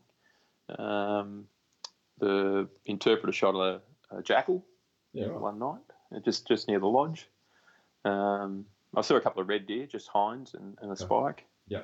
Um, so there's a few reds and stuff there, but this is mainly a fallow area, and Okay. um, they come there to rut. All the bucks come in to rut. They're there for two weeks, and then they Off disappear. go again. Yeah. Yep, just a bit like home. Yeah, uh, it was just yeah, Stupid It question. was Stupid question So- asked. You going back? Yes, yeah. We're booked in to go back next year, same time. Good on you. So I've got a couple of other fellas that are really interested. I, I've emailed the guide service uh, the other day. I haven't heard back from them yet of whether we're trying to get two weeks together. Yep. Righto. So um, we, we figure that there's sort of four main hunting areas, so four bow hunters could conceivably hunt there together. Yep, gotcha. Um, so we're trying to, if we can get two weeks together. So there's already four of us booked in for next year, Mhm. and there's a there's another four blokes that want to go, trying to get another week. And if that happens, then I'll hunt with one lot of three, and Ben will hunt with the other lot. Got ya. Yeah. it's yeah. one That'll of those things because it's a So you know, tight. foreign country, foreign language, and things. It's probably easier. Like if you wanted to come over, you could do it yourself, but it's probably easier if you come over when I'm there or Ben's there. So we've better. done it before. So much better You with just- the crew anyway. yeah, Yeah. yeah. By So all means. um, yeah, Mm. so we'll go over again and, and do it all, all again. And it's, yeah, can't Yeah, wait for it. Actually, it's That's unreal. it's, it's pretty awesome. Yeah, so So coming off uh, coming off bugling elk to grunting fallow. Like Look, that's, and the a, elk that's, that's a cra- that's a crazy few weeks, but I mean, I know I know the elk hunt, you know, didn't didn't sort of play out to you how you wanted it exactly, but um, nemesis. they do, they've got you. it's about it's about my tenth trip. yeah, It's the ninth or tenth trip, and I, like I've shot, you know, I've shot elk before, but I've I'm- just I haven't I'm- shot a six point bull. I'm taking And- I'm taking it next year. We'll sort something out. it's I can't shoot them either, but I can get other people to shoot them. But just it's just amazing, like you know, um, and like to this this trip, like I had one at, at twenty yards, like broadside, twenty yards, and I shot, and I don't know what happened. Like you Yeah. know, I've put the photos up on Instagram and stuff, and that's bow hunting, isn't it? it felt awesome that shot, and I was convinced I'd smoked it, Yeah, I got a text and message then yeah, you three days later we found it. Still bugling. Yeah. Oh, it was rutting away. It was having a great old time. Yeah. So How did you find? Sorry, Go. go ahead. No, you go. I was just thinking, the only thing we can think of is that I've I've hit a branch. That was it was Yeah. just sort of behind this pine tree, and I was trying to sneak it in behind that. And we just think that I must have hit a branch that Yeah. uh, that I didn't see. Ben was with me. He was right behind me, and he thought I'd you know smoked Yeah. it too. And, Yeah. Um, but anyway, Yeah. that's look. Ben and I, like we hunted together in Montana, and we had some days there where we were just chasing around these bugling bulls and having an absolute awesome time. It's pretty hard to play, isn't it? We were running around the bush one morning, like chasing these three big, you know, really big bulls. And I turned to him at one stage and I just said, "This is awesome," and he was just as excited as me, and he didn't even have his bow. It Yeah. just- yeah, Yeah. it was great. How did you find? Because I mean, this is you know, and and for everyone, I have finally got my ass into gear and got uh, my little side venture happening with the, the tag application stuff. Um, so anyone that's interested in what we're just about to talk about, but how did you find? Um, you know, you've hunted a lot of public land. You've done the hard stuff.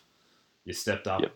Sort of last year, you got into a more of a you know more of a uh, a better quality unit, so to speak, as far as you know hunter numbers and, and, and quality. To going to sort of a more of a private land deal, would you change that order, knowing what you know or what you've experienced, not knowing what you know, but what you've experienced, or would you keep it the same? Uh, if I had the chance, I would. I, yeah, it's hard to say, like because I've had that experience of public land for most of it. Like probably, Yeah. you know, eight of the ten times was on public land, and uh, we hunted with some mates over there that could put us into areas and things, but we didn't see anywhere near the amount of elk.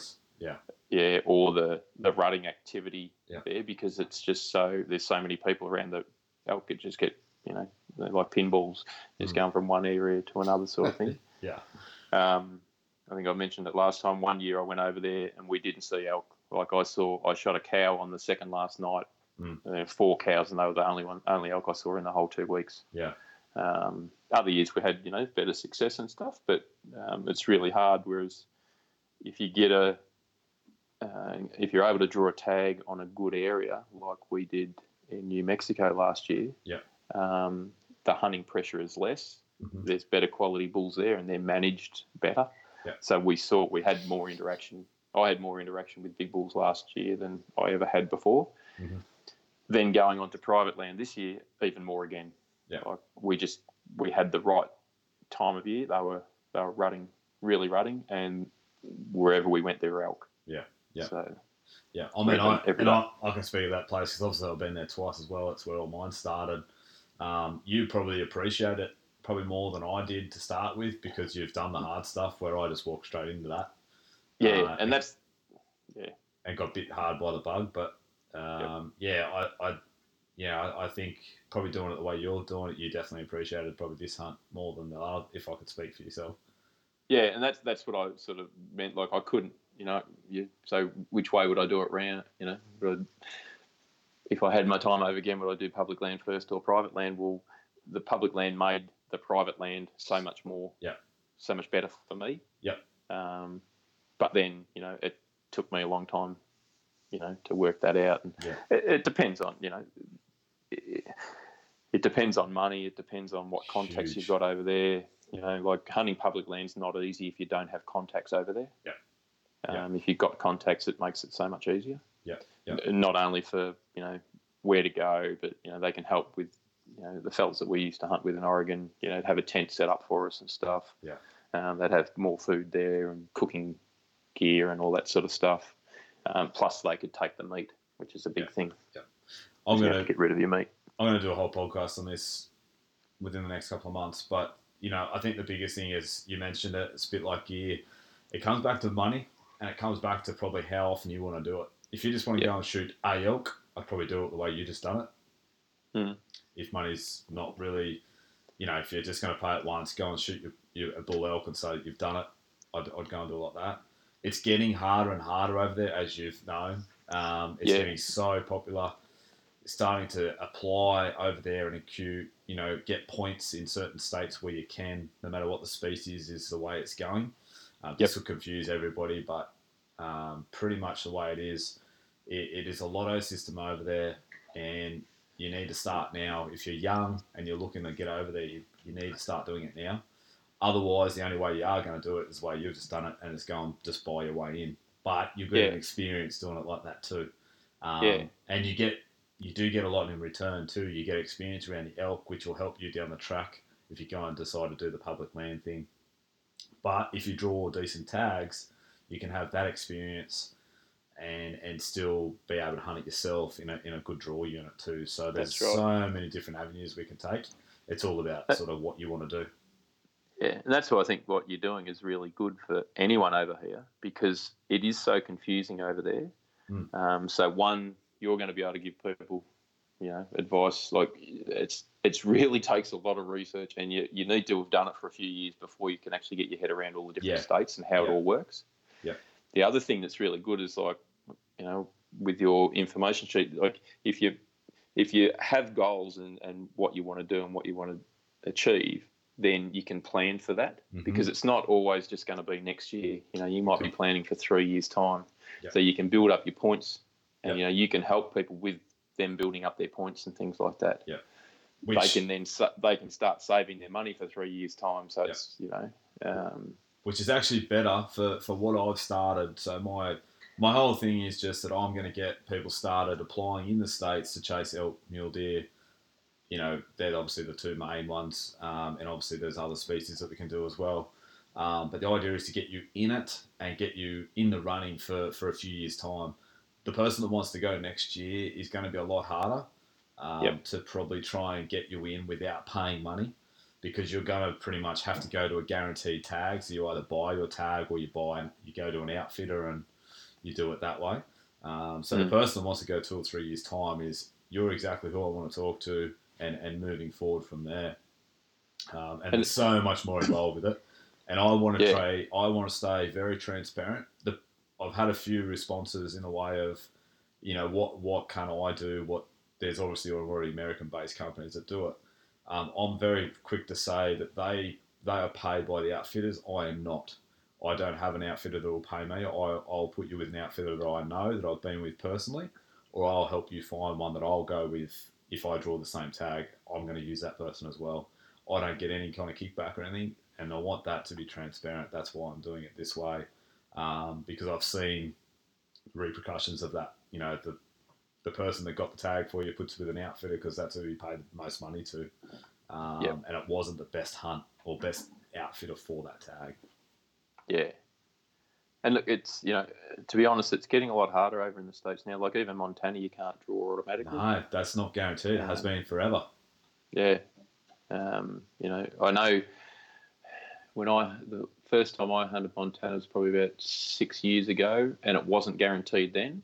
hmm Um, it was probably uh, about an eighty percent chance of drawing, Yep. Okay. and then they put the the tags up. the tags went up and it went back to 100%. percent Mhm. And now it's back down to sort of 80%. So, you know, you need to get a point, a point in Montana of all places. You know? So, Yeah. um, because it's getting more and more popular, you need to sort of really plan what you're going to do. And, and, you know, you need to have someone that, that can help you out. And I think, to be honest, having someone in Australia who's been over there and hunted is going to be better for people than them contacting someone in the states who doesn't understand what we want and how we want to hunt. How we want to hunt it. That's the biggest thing. It's how we want to hunt it.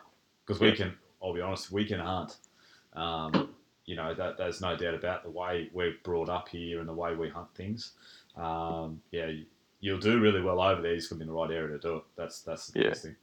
Um, And now the other thing with other with people over there, and I find this with the guides and stuff like they're happy to take your money. They I don't know whether they put a, as much of value on our money as what we do. Like No. it's expensive, definitely. you know. not. So if you're spending ten thousand dollars to go over there on a guided hunt, it's ten thousand dollars. To them, it's not because it's not that much in US money, but also they just they don't realise how much how hard it is for us to work to get that money and then travel. You know, it might be Add ten thousand for the hunt. Then you've got the flights, and you know, so you're up to fifteen thousand dollars where you can be. You know, Mhm. um, they don't see that and they don't put that value on it that we do. Yeah. And I think you know, you know that you've been you've done that. So um, I think that's probably a big tick for you doing this rather than you know, or people going through you rather than going through um, you know, Cabela's tags or or Yeah. someone like that. And the biggest thing is, if you want to hunt every year, there's a hunt for you. Most definitely, we could have you hunting mule deer or, or elk or antelope or whatever you want. You could go over there and hunt every year, not a problem. Um, you know, and even in some of the bigger states where potentially you could go and hunt deer in Arizona and at the same time go and skeleton out uh, scout an elk unit that you could hunt in five years' time, get to know an Mm. area, drive around, do That's a it, holiday yep. with the family, whatever it may be. Um, you know, Arizona, that's where all these big bull photos and that we see in half desert country, there's pretty much Nevada, Utah, or Arizona, New Mexico, is Yep. a few of them. They're nearly, a lot of them are nearly once in a lifetime tags. You know, Yeah, Arizona, you can't buy your way into Arizona unless you've got Yep. 200 grand for the governor's tag. that's So, right. you know, Arizona is one of those ones. If we start now, if you're, if we're, yeah, 20, 25, 30 even, 10 or 15 years' time, there's potential that you might draw that tag.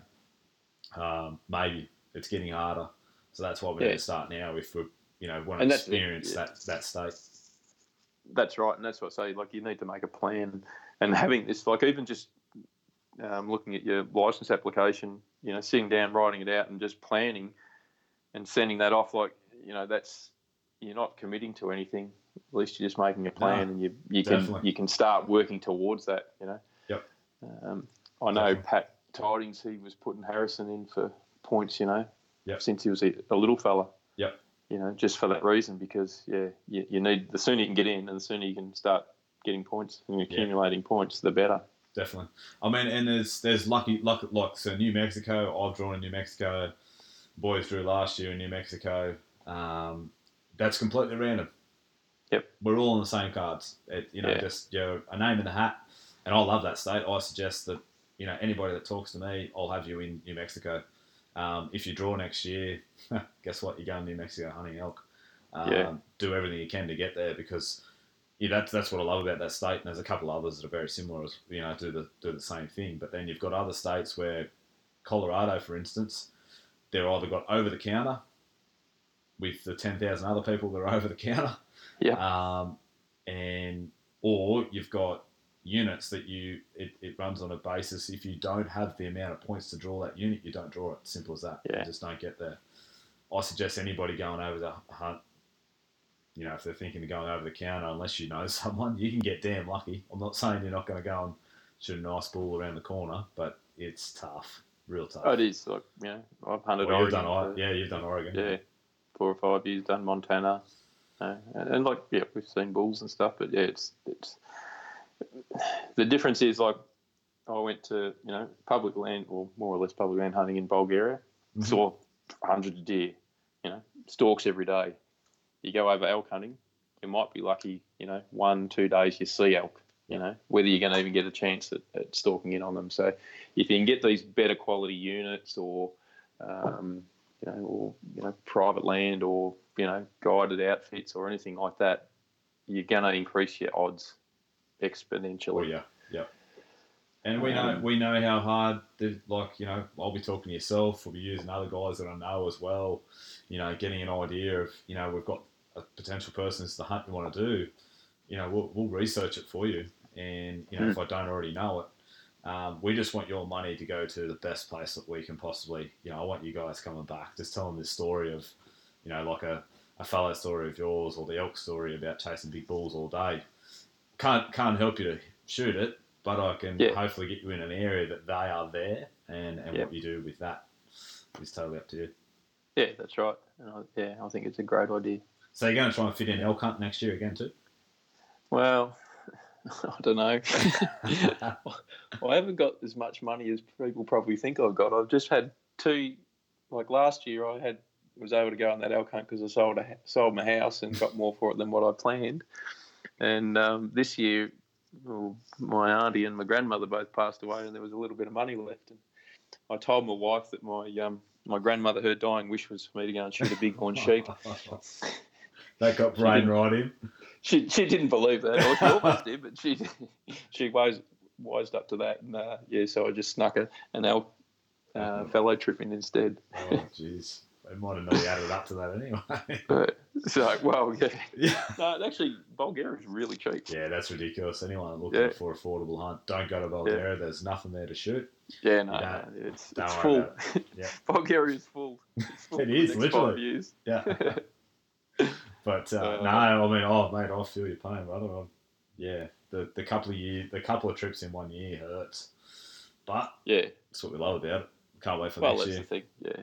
Well, you know, I'm lucky. I've got a I've got a good wife that lets me do all these things and actually encourages me. You know, she Same. says, you know, "You're only alive for a short amount of time. You might as well get out and enjoy it." And you know, I'll work hard for the rest of the year. And I'm super excited. I'm 99% booked in Moose next year.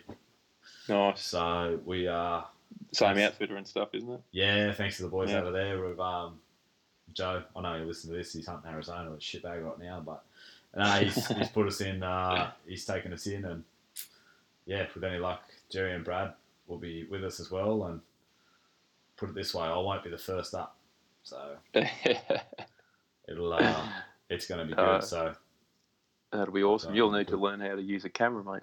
yeah, I actually said that to Jerry the other night. So Yeah. What's your draw length? Twenty-eight. It's about the same as Jerry. Yeah, we're right, but he shoots on the wrong side of the bow. Yeah, you just turn pretend you're left-handed. Yeah, I can't hit anything right on the other side, mate. No, let alone go left. Maybe I might hit something left-handed. Maybe. I don't know. Well, that's what Smithy and I used to do. Um, we just carry one bow. One would carry the camera and one would carry the bow because we could both shoot my bow. So, Yeah. um, No, it should Yeah. be good. We're just we're just organising logistics at the moment, actually, because it's all Super Cub stuff. So we're just um, got to finalise that, make sure it's available, and a couple other little things to finalise, and uh, we'll lock that in, and then all my tag applications will work around that. So depending on what state has what seasons and how many points I got there, so yeah, that's awesome, mate. uh, That's adventure hunting, that sort of stuff. yeah, it's out there. So Mm. It um oh yeah, once you get to Alaska, it's a bit like your Bulgaria stuff, and even just elk. It's you get a taste for it. You're like, oh, I, I got to Yeah. get back. Obviously, I've got a I've got a score to settle over there too, but um, Yeah. I've got to get that tag again. So I'll see how I go there. But anyway, it'll be another it'll be Oh, another okay. adventure, no doubt. It'll happen, mate. Oh, definitely. So you mentioned you got stuff going on with your, the coaching seminars. What have you got in the plan? Can you give us, our lucky listeners, can you give us an insight of, of what you got going on? Yeah, I've got a few things planned up for next year and stuff. So, um, uh, starting up on a, just going to have a, a, bit of a website happening as well. With Yep. um, we'll have some information for people um, Um, tutorials. uh, on looking at a YouTube. Well, we will have a YouTube. I will have a YouTube channel with some um, a lot of shoots and information and stuff on there. Yep. Um, and a rollout. Of, yeah, we've got a few more seminars and stuff booked next year. There'll be, you know, we'll do one in Melbourne. Um, it's just down at, with Marcus at Urban Archery. We're probably going to do one down there. Uh, he's got a really good facility down there where we shoot indoor and things. And um, being at a shop, people are going to be able to try a lot more stuff down Yep. there too. So Yep. uh, that'll happen. We'll probably we will definitely do a couple more in Sydney. Um, going to do one up at Willow Tree some stage as well. Might have to visit that one. Yeah, come on down. From. Um, yeah, so we've got the normal seminars We'll be running out um, throughout the year. Yep. Uh, and then in February, oh, I hope I'm not putting Tony in this, but um, we're going to have a um, Tony from Tusk is going to have a sort of product launch Nice. afternoon party barbecue sort of thing. So uh, I'll be doing a bit of uh, a brief seminar there. We've got the uh, Aidan and James Dootmus have got some of their buff films and a couple of other films that they're going to play as well, and just have a big sort of bow hunter get together Nice. thing at um, at a place in um, in Kensington. Um, what else did we have planned? Got We- something else maybe we, with we got one in the works, but I'd, I'd love to let people know right now. But Yeah. we've got we're just waiting for some commitment from a couple of Yeah. guys, and we got something big coming next year. So yeah, so that'll be really really good. it's going to be a good one. So I will, as soon as I have everything locked in, well, Brad and I are working on this one, but as soon as we've got it locked in, I can let you know it will involve Brad and it will involve the podcast and it will involve a couple other things as well. So that's all I'm Mm. giving you this now. no, that should be exciting. And then um, I'm speaking with someone else who I probably can't mention either, but we might be doing a week long uh, seminar with hunting involved. Nice. So um, yeah, I, as soon as hopefully sort of um, get back on later in the in the year, early next year when that when we book in some dates and stuff for that, and uh, and and probably the one that we're talking about, you and I are talking about Yeah. as well. Yeah. we'll Um, so yeah, I've got a fair bit on. I, I was saying to Nick, my wife, I don't know how I'm going to fit it all in Yeah, with well- the hunting as well. So somewhere I got to hunt. I've yeah, same thing, mate. I I did as I mentioned. I, I canned the idea of going over to the to the show season over states. Just yeah, logistically couldn't make that work with Yeah. work and family. Um, but yeah, probably. I'll honestly, you're probably already picking that. I'm probably going to have a pretty light rut. Um, I think New- New Zealand's it's got a calling. I've got a couple of special guests coming over from the states to do a bit of hunting out there next year, and which will also involve podcasting. So that might be a little bit of a hint, but um, but yeah. So there's a there's a bit going on, and then obviously we're all know, September again. It'll be here before we know it. yeah, yeah, well, that's the thing. It's just it just goes so quick. So. Yeah. But for Um, anyone, so- yeah, go sorry? for it. No, you're right. Oh yeah, so I was just going to say, like, I, uh, with all the seminars and, and everything else I do, like, I do, I would do it all because I just like helping people. Yeah. Um, so, and I get, you know, quite a few messages through Facebook or Instagram, people are asking questions and things, and I love answering them and stuff. So, you know, if anyone's got questions about anything archery related and that, you know, bow hunting, anything like that, just hit me up. I, you know, I don't mind answering questions. It's it's pretty good. It's good fun. You love it. Um, yeah, look, it's good. And I, look, you know, as I've said before, there was people that helped me out when I first started, and it made me a better archer and a better hunter and things. And I just sort of, you know, want to pass on the same to everyone Yeah, else. So, Definitely. um, And so yeah, ma- hopefully, hopefully everything will go really well this year. And, yeah, it's amazing, you know, with all the info out there. I love, I love the message that we're getting. Um, you know, there was, there was one that we were all tagged in today on Instagram. Um, you know, just one of the boys that, you know, shot his first deer today, and he, he sort of reached out just to thank everyone. And you know, when you get messages like that, you know, yeah, it, it does Good. drive you. Um, Yep. You know, to keep getting decent content and a bit like yourself, you know, sharing your knowledge and Um, and I'm the same. If anybody is interested in, you know, getting over the states in hunting, please hit me up. I'll send you an application form through. It's very, very basic. It's just your personal details and um, a few other details there that I just need to, to get you started. It will be a one-on-one consultation. Um, I'm not just grabbing your details and shooting everything off. I'll be calling you.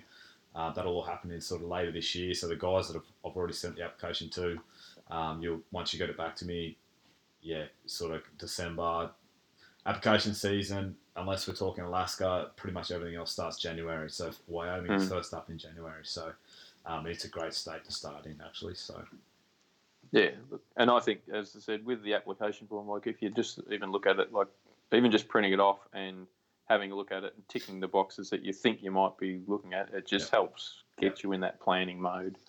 Think definitely. It's a great idea. Yeah, and it just it's a little bit more visual. It's a very it's a basic form. It really is. So just shoot me an email address.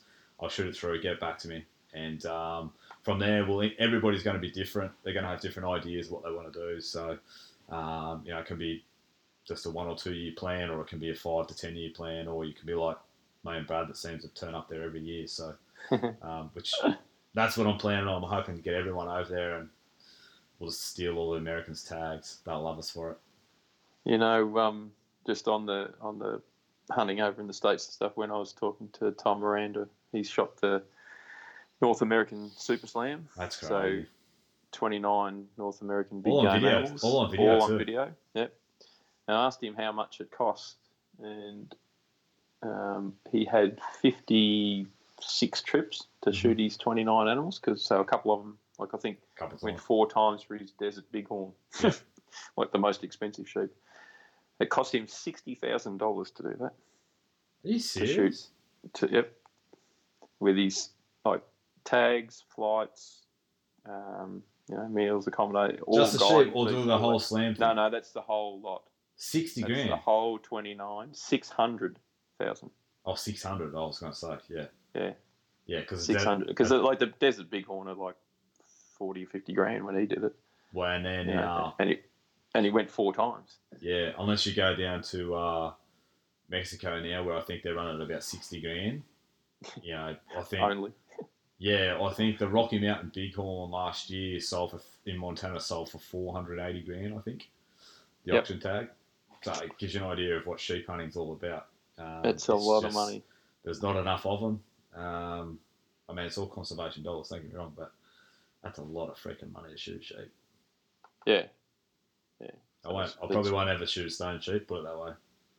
Well, I won't go to. I won't go to slam. I won't shoot a sheep.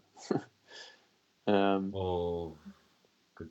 Yeah. so if if you shot just the if you went just for the grand slam of sheep, it's a it's going to cost you hundred and fifty thousand dollars if you haven't drawn a tag and you shoot everything on the first first go. Minimum. So yeah, Yeah. So- Crazy, isn't it? I, I only mentioned that because I was just looking at your application and had, um, you know, desert bighorn sheep or bighorn sheep. I'm thinking, well, in Arizona, I think it was, or wherever it was. Yeah. I'm will thinking, oh, I'll tick one of each. Yeah. Go for it. Got to be in the. You can draw on no points. It's been done. Hey, it was my Zero. grandmother's. It was my grandmother's dying wish that I go on a sheep hunt. I can't believe you used that on Nick. That's terrible. It almost worked too. oh, you, would have murdered. Especially when I told her. You know, he didn't take me. Uh, anyway, Uh, Well, man, thank you very much for jumping back on and sharing your knowledge.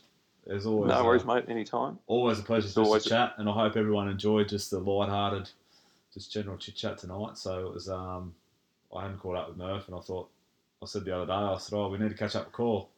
Well, it was you or me, so well, we might as well record it. So, That's right. but um, mate, awesome year. You had a cracker. Make sure you do it all again next year. we'll try our hardest, mate. Yeah. Thanks very much for having me on. Pleasure, mate. And um, next time you're down in Victoria, call in, eh? Yeah. Okay. I don't, mate. I've got to be honest. People say, "Where you going?" I said, "Mate, I haven't driven. I and it hasn't know. been dark at all." Josh just picks me up from the airport, and he goes, "We're here for five hours. You might as well, you know, just just chill out." It's a fair trip down to Herbie's, isn't it? Oh man, that's brutal. We didn't even make we didn't even make camp. We camped up on the creek. Oh, did you? Yeah, about quarter two in the morning. So, Yeah. but uh, but yeah, no, it was a great weekend. So once again, shout out to Herbie. Thanks, buddy. That was bloody awesome. So it was real good. He's not a bad bloke for fat man. Sorry, Uh, Herbie. Couldn't resist. Uh, I think big fella's got his chin up. He's in the rough couple Yeah. of days. So, but um, no, thanks again, mate. We'll uh, I'll let you go to bed, mate. We're, we're pushing on now, so we'll. Uh, thanks to everyone for tuning in, and um, we'll see you in a couple of weeks. Cheers, mate. Thanks Bye, very mate. much. Good on now. Hey guys, I hope you enjoyed the show. As always, I would like to thank Hoyt Bow Hunting and Exo Mountain Gear for their continued support of the podcast. Hoyt have just released their 2019 lineup, and I'm excited for what's on offer. The new Alloy Riser Helix is a real standout to me, and I'm sure will impress. That's all from me this week. Good luck in the hills, and I look forward to you joining me on the next episode of the Hunting Camp Down Under. Bye for now.